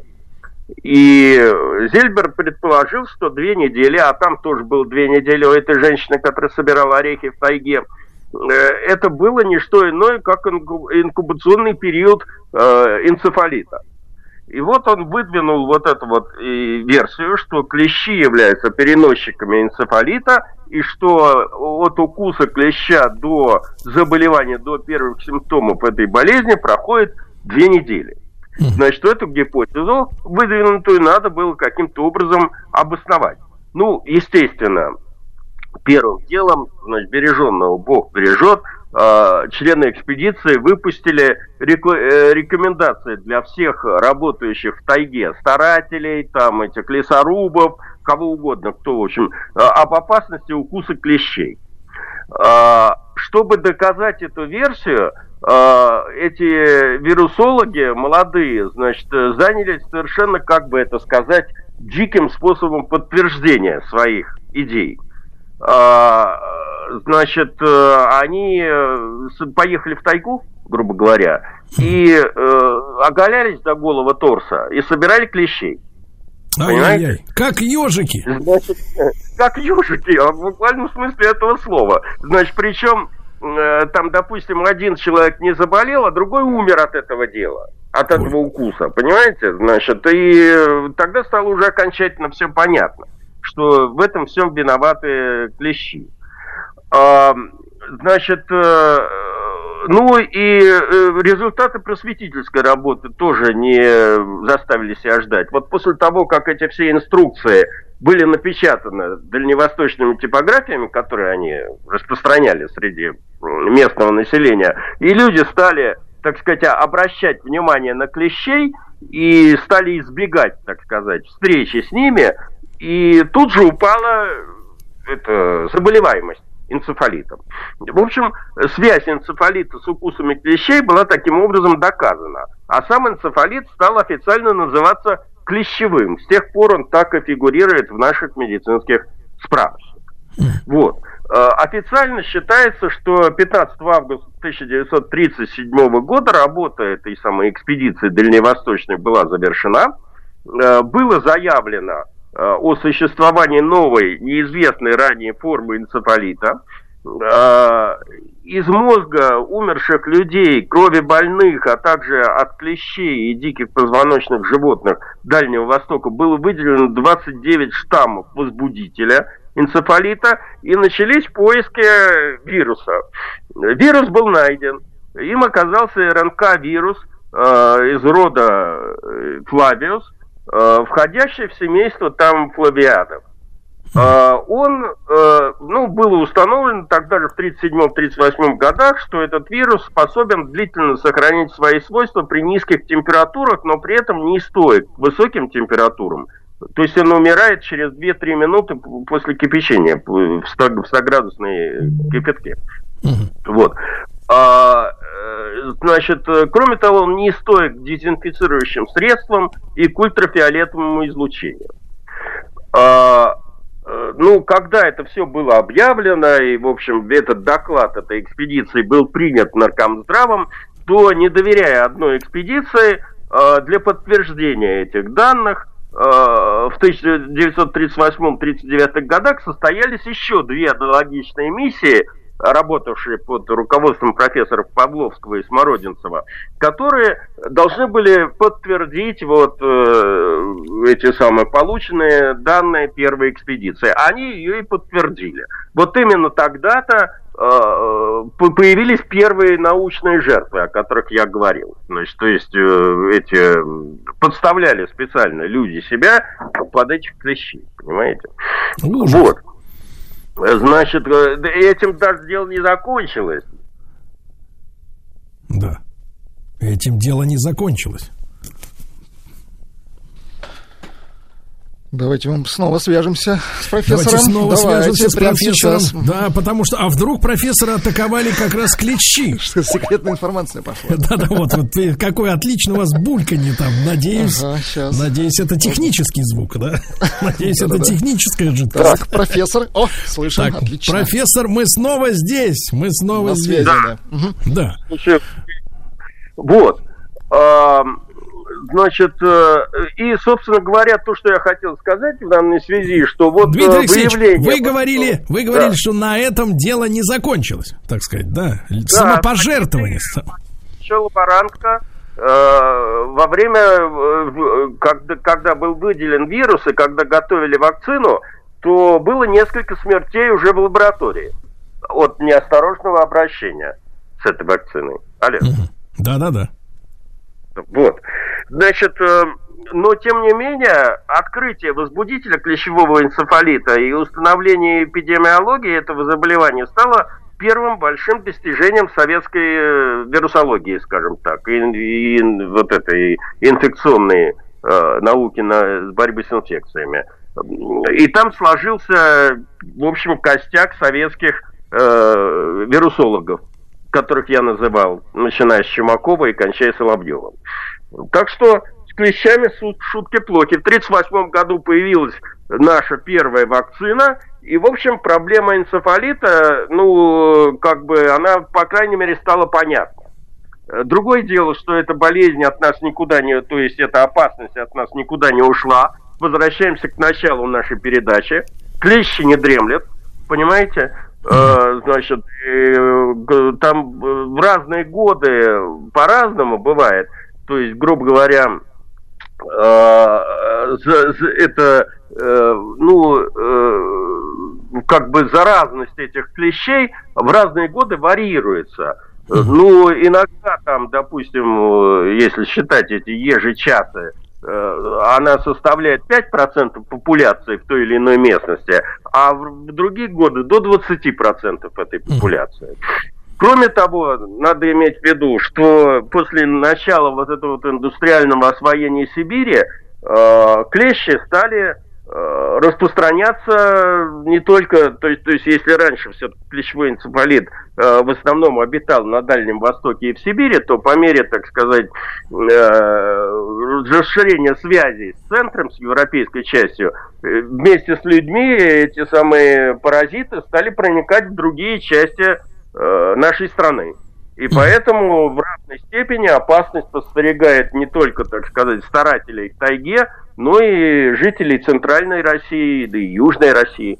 Понимаете? Дмитрий Алексеевич, а есть ли у нас, как говорится, такая метода, чтобы выжечь эту тварь к чертовой бабушке?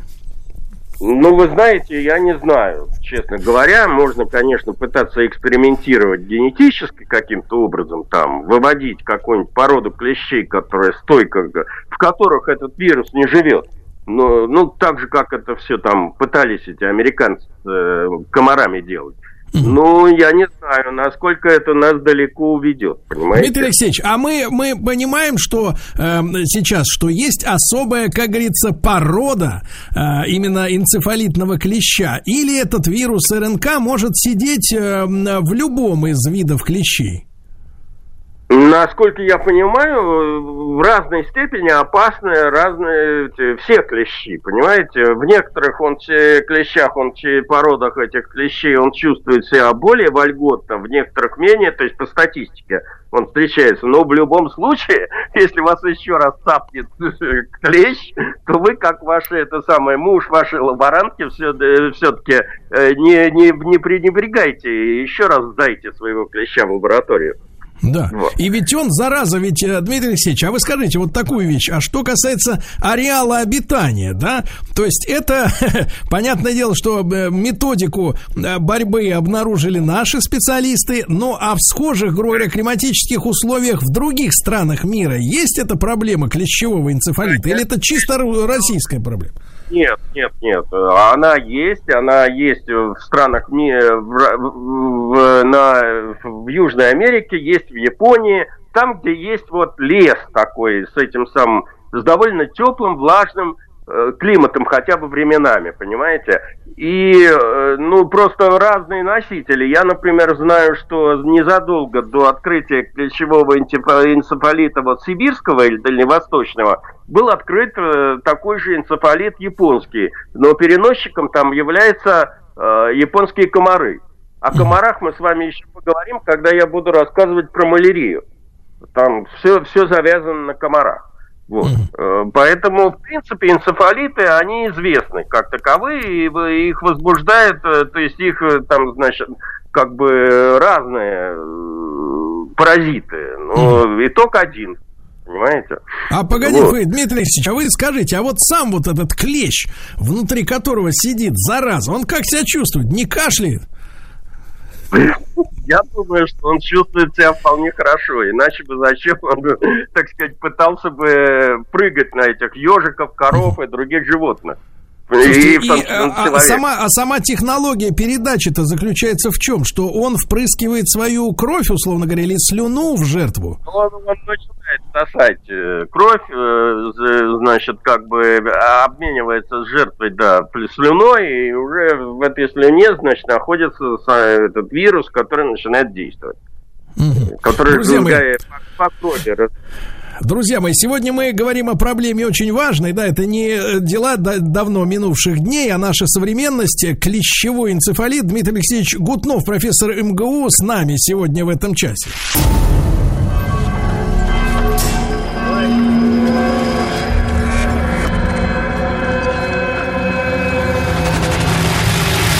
История и болезни. Дмитрий Алексеевич Гутнов с нами, профессор Московского государственного да. университета. Сегодня о клещах мы говорим. Э, Дмитрий Алексеевич, а вот, э, э, соответственно, там же не вакцина в этом случае, да, а противоядие фактически. То есть, если человек сдает клеща на анализ, в нем находят заразу, то в человека всаживают какую-то, значит, штуку Иммун, жидкую. Иммуноглобулин.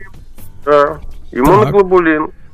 И, вот. А, ну, пожалуйста. На самом деле, как бы, он и есть э, своего рода вакцина. Сейчас, наверное, уже при более серьезных заболеваниях другие, так сказать, способы лечения э, предлагались. А в свое время, вот 30-е годы, когда это все дело открыли, и тогда же стали искать противоядие, и вот этот вот иммуноглобулин и появился.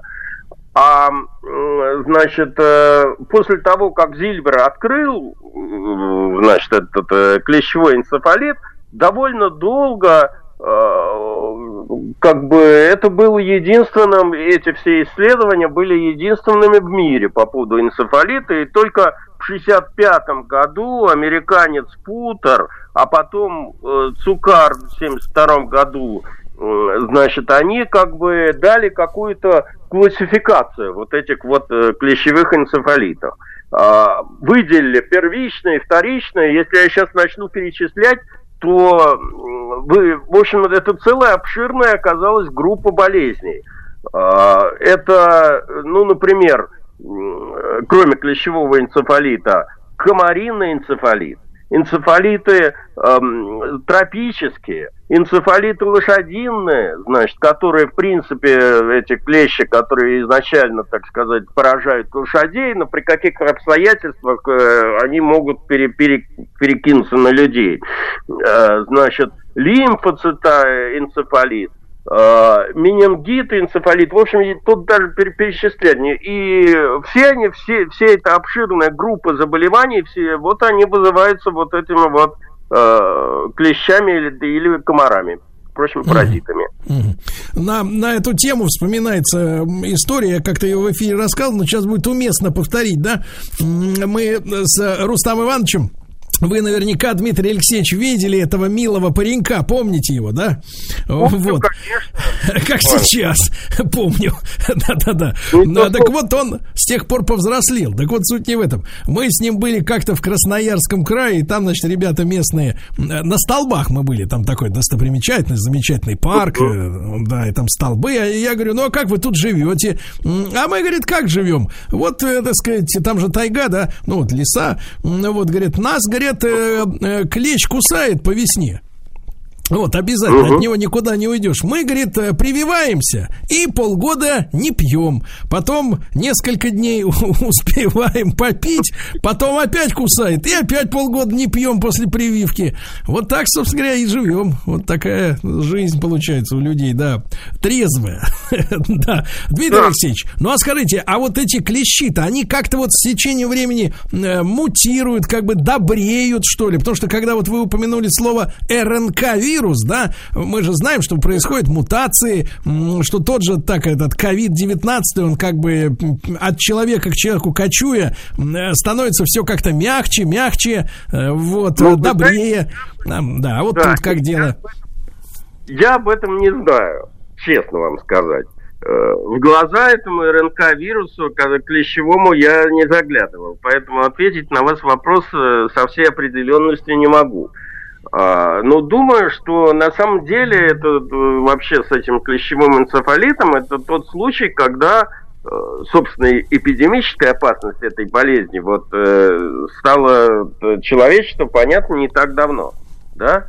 Поэтому есть еще надежда, что как бы он подобреет да, или что мы его поборем окончательно. Дмитрий Алексеевич, вот. а может ли человек, которого кусил клещ, другого как-то заразить? Сам, вот человек нет, человека. Нет, нет, нет, нет, нет. Это есть... индивидуальное отношение человека с клещом. из э, вируса. Он ну не а что, а что специалисты, что специалисты э, советуют делать для того, чтобы снизить э, шанс э, подцепить эту заразу? Ведь он ведь, понимаешь ли, кидается на человека с этой, я так понимаю, с кустарников, с Ой, травы, да? Сергей, вы все, наверное, прекрасно это знаете, и, в общем, как бы это каждую весну нам рассказывают. А, эти все известные, так сказать, меры безопасности, то есть ходить в лес не в тапочках и не на босу ногу, а в носках и в какой-то обуви, закрывать открытые части тела, а, значит, эм, что еще?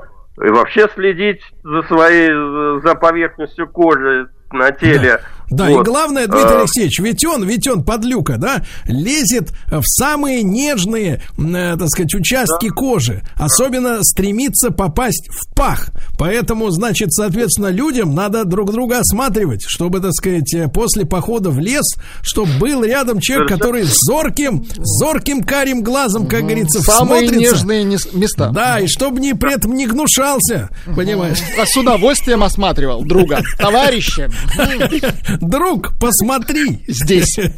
Да, Дмитрий Алексеевич, ну спасибо большое. Действительно важная, важная тема, потому что сезон, к сожалению, из-за смены климата еще вовсе не закончен. Если кому-то может показаться, что сентябрь наступил, значит, э, можно расслабиться. Нет, заправляйте по-прежнему портки в носочки. Значит, Дмитрий Алексеевич Гутнов. Так. Энцефалит, говорю, не дремлет. Не А, дремлет значит, все, э, да, не дремлет, как и мы. Дмитрий Алексеевич Гутнов, доктор исторических наук, с нами огромное спасибо. Ребята, весь цикл на сайте радиомаяк.ру в любое удобное для вас время. Студия кинопрограмм «Телерадиоком» представляет Просто э, сорок. Просто Не просто Мария. Друзья мои, мы скучали, и вот, пожалуйста, а, Мария Киселева, клинический психолог, доктор психологических наук. Мария, доброе утро. Доброе Да. утро. Очень рады мы с вами встретиться. Мария, ну, мы по традиции, как говорится, берем с вами живые темы, да, вы их не боитесь, мы их тоже, да, вот, пытаемся разобраться. И вы знаете, я сегодня с утра думал, о какой э, истории нам с вами поговорить, потому что есть, конечно, э, письма от людей, да, есть истории про первертов, не будем об этом забывать, да, но сегодня случилось страшное, мы... м, в тему дня даже эту историю взяли. А, э, Значит, ситуация такая. Некая контора, да, э, вот, э, ну, около медицинская, я так понимаю, в какой-то степени, провели каким-то образом, опять же, опрос, и вновь я повторяю слово, какой-то, каких-то россиян вот, которые э, в ответ на как-то сформулированный вопрос э, ответили, и этот э, ответ вынесен в заголовок очень громкой статьи, которая и оказалась в нашем распоряжении. Значит, такой заголовок. Сколько же россиян поддержали введение в школах уроках секс-просвета? Секс просвещения. И приводится цифра 74,7% за секс просвет. При этом 47 с лишним процентов считают, что уроки секс просвета можно начинать уже с 11 лет. Я, как человек морально, так сказать, да, вот решил обратиться к, э, к общественному мнению. А в нашей аудитории цифры перевернулись наоборот. То есть э, 70 с лишним процентов э, ответили, что не видят смысла в сексуальном просвещении учащихся в школе. Вот. э, Мы обратились э, к эксперту в эфире, да, а, попросили ответить на вопрос, э, когда, в каком возрасте вообще, в принципе, если эту тему затрагивать уместно с детьми в школе, как говорится, в официальной обстановке, да, в принципе, вести подобные беседы. Э, Я уж не говорю о том, в каком ключе и как именно это все делать, но просто в каком возрасте. На что я получил ответ, что ребенок начинает, ну и мы все получили, все свидетели, начинает интересоваться устройством своего организма, э, значит, э, начиная с трех лет. Вот, а устройством организмов, которые привлекают э, внимание, значит, так сказать, сторонние, э, я не помню, какой там цифра называлась, там, 7, 8, 11. Ну, 11 ну, в общем, примерно, да. В общем, уже, да, пубертатный период и так далее и тому подобное. Мария, поэтому наша, нас эта тема взволновала, поскольку да. вы и сама, вы и сама мама, да, и сама детский психолог, да, который понимает, так сказать, на научной основе, о чем идет речь здесь. Вот с вашей точки зрения, если короткий такой попсовый вопрос, вы считаете необходимым э, вот вводить в школьную программу какие-то там уроки сексуального просвещения? Ну, честно говоря, вторая программа, видите, вы так совпали по этой теме.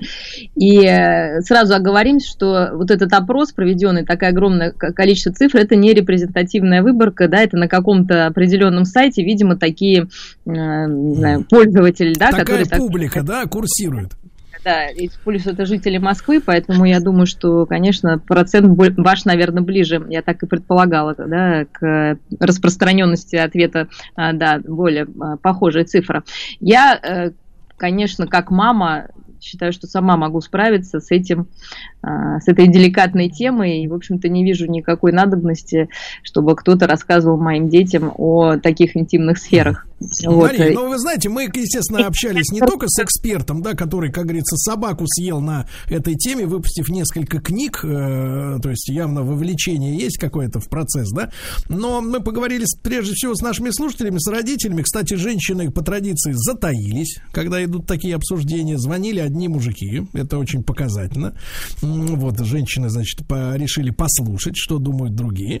И э, там история такая, что, ну, вот одна из каких-то, одна из каких-то центровых, таких центральных, да, мыслей, которая хоть как-то обосновывает потребности в секс-просвещении, э, сводится к одному. Главное, чтобы девочка не забеременела, так сказать, до, до, до поры до времени.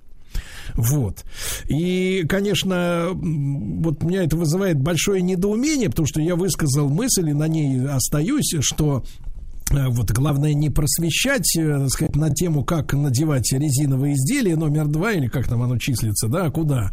Вот, а ребенка как-то воспитывать в том смысле, что вот этот опыт, который, конечно, очень нужно, очень нужен мальчику, у которого все чешется, да, и он, соответственно, рвется в бой, и это у него первый и последний период в жизни, когда он настолько будет сконцентрирован на этой теме вообще, да, но для девочки это абсолютно лишнее э, в этом возрасте в жизни вещь сама по себе, да, мы же все прекрасно знаем, что женщина получает удовлетворение, радость, полноту, так сказать, физиологической, как бы, так сказать, этого удовольствия к 30 годам. И говорить о том, что девочку надо с 11 лет уже, так сказать, э, ей рассказывать что да как, но это настолько рано. Но это, но это в то, в то, в то, то же самое, что студенту начинать рассказывать, как ему важно, э, так сказать, копить на пенсию. Понимаете, это, это как об стену горохом, это бессмысленно, его это не волнует история. И также же девочку с физиологической точки зрения. То есть я понимаю, что педофильное лобби, возможно, которое где-то существует, да, оно, возможно, заинтересовано в вовлечении молодых,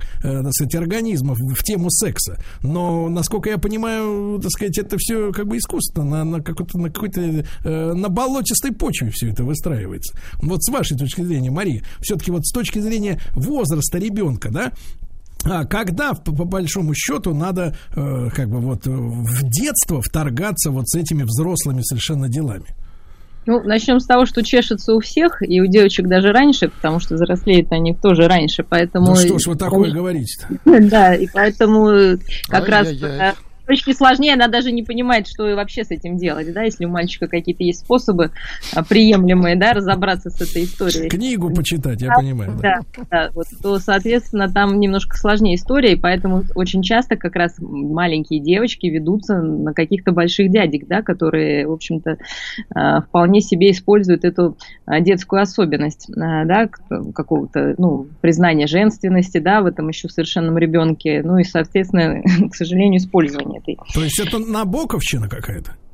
Ну, по-разному бывает. Действительно, основная задача, наверное, родителей и педагогов – это сместить вот этот э, акцент сексуальный, сексуального некого напряжения в мирное русло, там, в спорт, в работу э, и просвещение в том плане, что от э, любви рождаются дети, я думаю, что ну, дети, в принципе, как бы сами это все знают.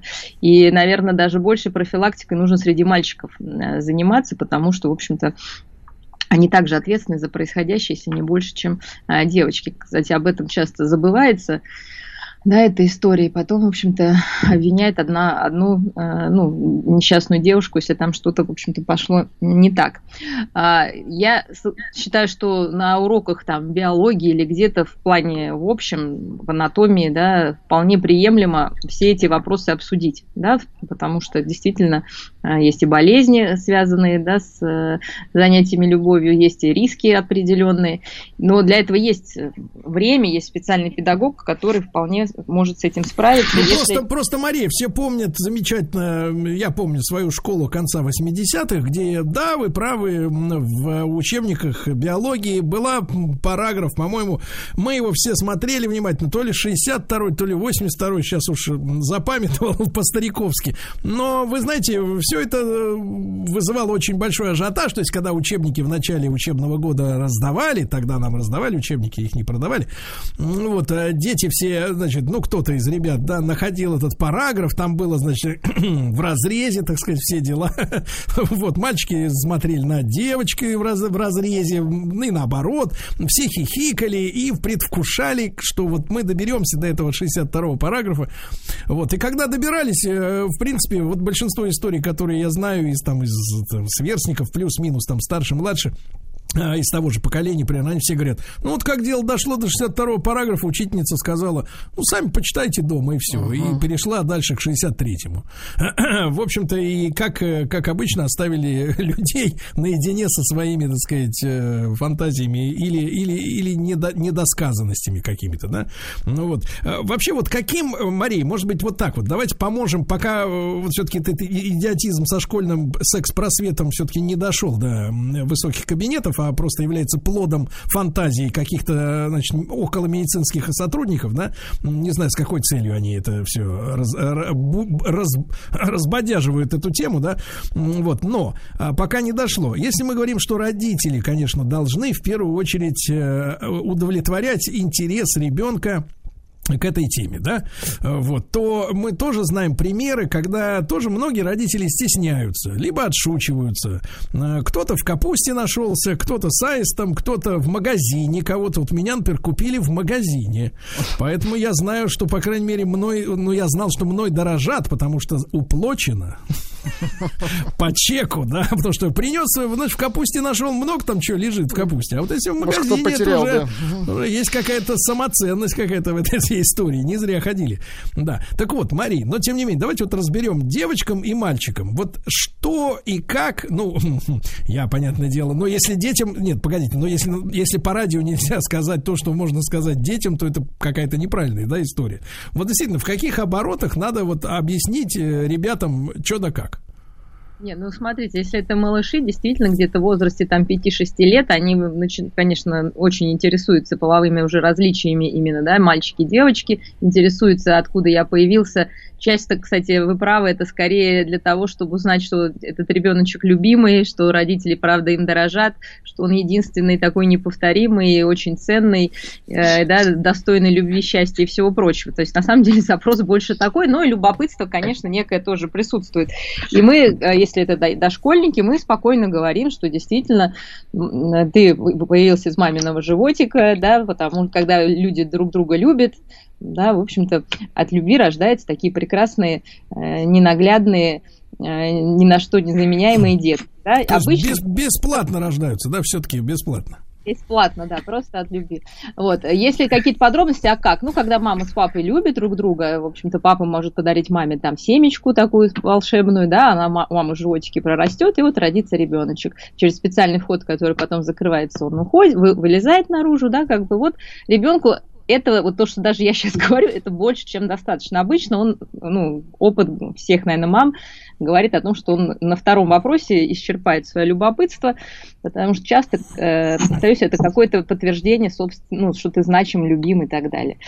А, Следующее, Ну, Скажите, наверное, пожалуйста, Мария, Мария, а в этой связи можно вот лично утолить жажду? А то, что я вот версию выска, э, значит, получил высказанную мною ранее в эфире, э, как говорит наш один коллега, радиоведущий, тоже с американским гражданством, говорит, какой я поврежденный. Вот я, я, я в этом смысле поврежденный э, из-за того, что мне вот эта финансовая версия в голову запала.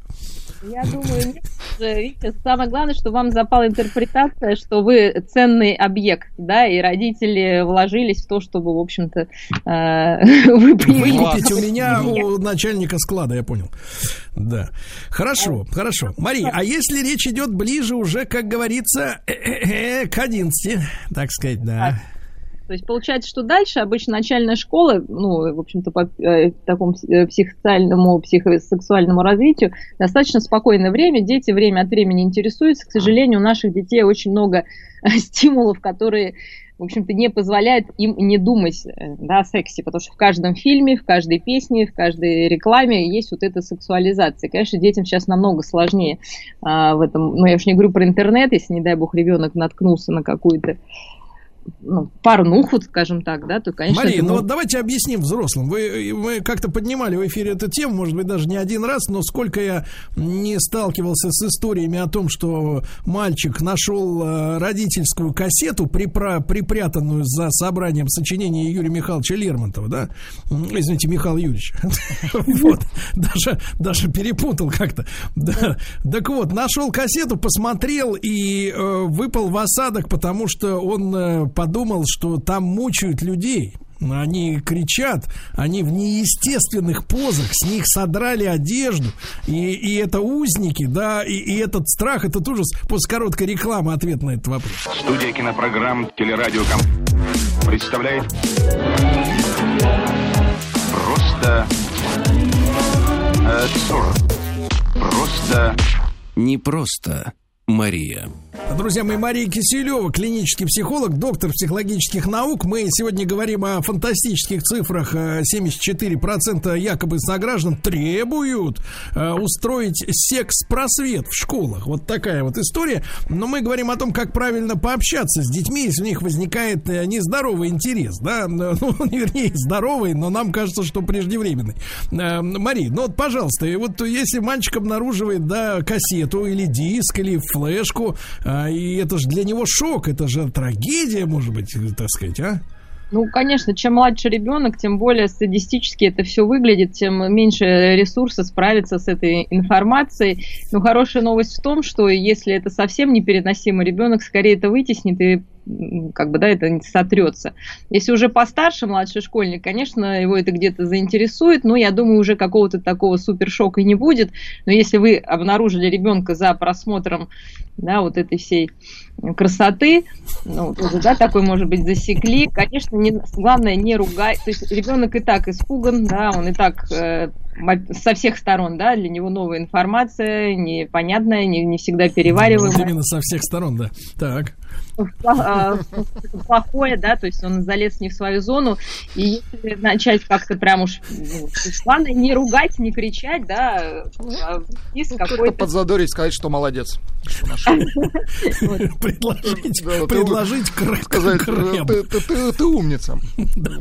Мария, ну погодите, а скажите, а может ли вот то, что мы сейчас переживаем, да, я приводил пример, что, э, так сказать, в моем, э, в моем окружении в школе, да, люди порой даже не представляли, что такое близость с точки зрения акробатики, да, скажем так, да, Но настолько были целомудренные люди, им негде было почерпнуть эту информацию. Вот то, что дети не вовремя, да, мы же говорим, прежде всего, есть э, своевременные вещи, есть не вовремя. Вот если ребенок не вовремя встретился с сексуальным контентом таким откровенным, что он шокирован. Это может привести к, даль... к деформациям психики, к перверсиям, там, к чему-то, к стрессу, к, э, опять же, вы употребили слово садистические наклонности. Вот мы можем об этом говорить. Какая-то связь есть, не, э, так сказать, э, с несвоевременным знакомством с агрессивным порно. Э, Ну, то, что мы видим, то, что молодежь э, реже занимается сексом, конечно, это уже последствия того, что можно все посмотреть и какие-то эмоции пережить не в реальности, а просто наблюдая да, за кем-то, к сожалению. То есть, то есть, получается, смотрите, смотрите, то есть получается у нас какая история? То есть настолько же, насколько, например, товары или еда в рекламе э, по телеку выглядят аппетитней, нежели они в реальности, да, подаются там в коробочке, например, в этой самой у, у Рональда, да, вот и больше, аппетитнее, все, и, и ярче. Настолько же и близость реальная, да, для человека является таким каким-то второсортным по сравнению с тем, что вытворяют мастера-акробаты, да?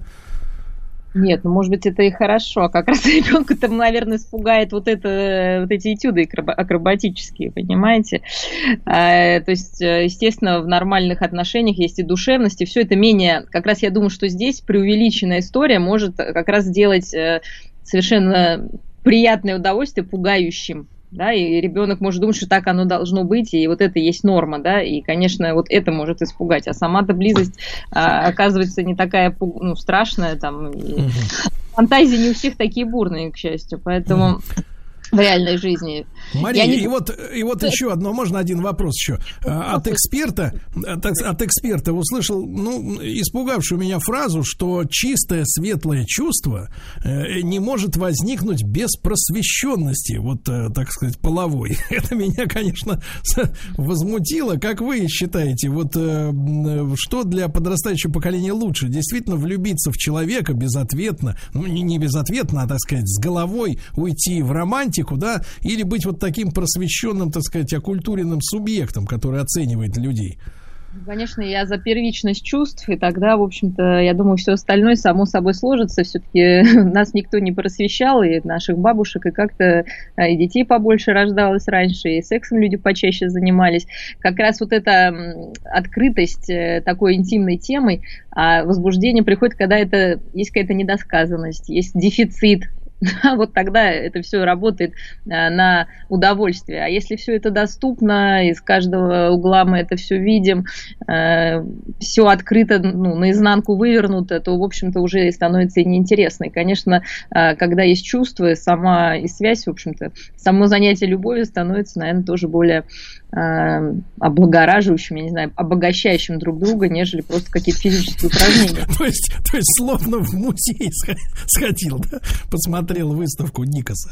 А, хорошо, я понимаю, да.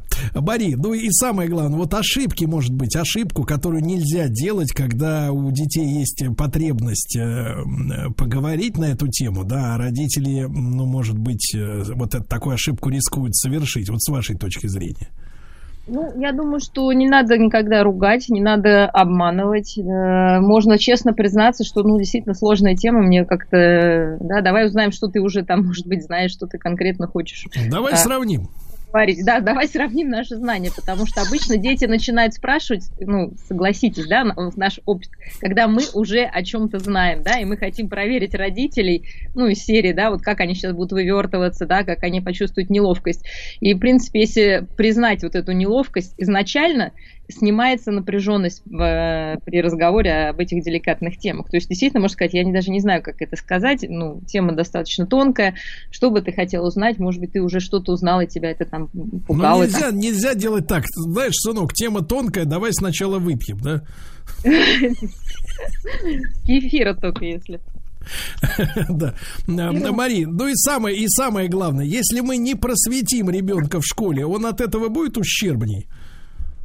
А, знаете, я удивилась, что э, вот общаясь с разными подростками, многим действительно мальчикам не хватает каких-то знаний, и они чувствуют себя э, ну, скованно, боятся там, да, уже будучи там 18-летними ребятами вступать в какие-то контакты.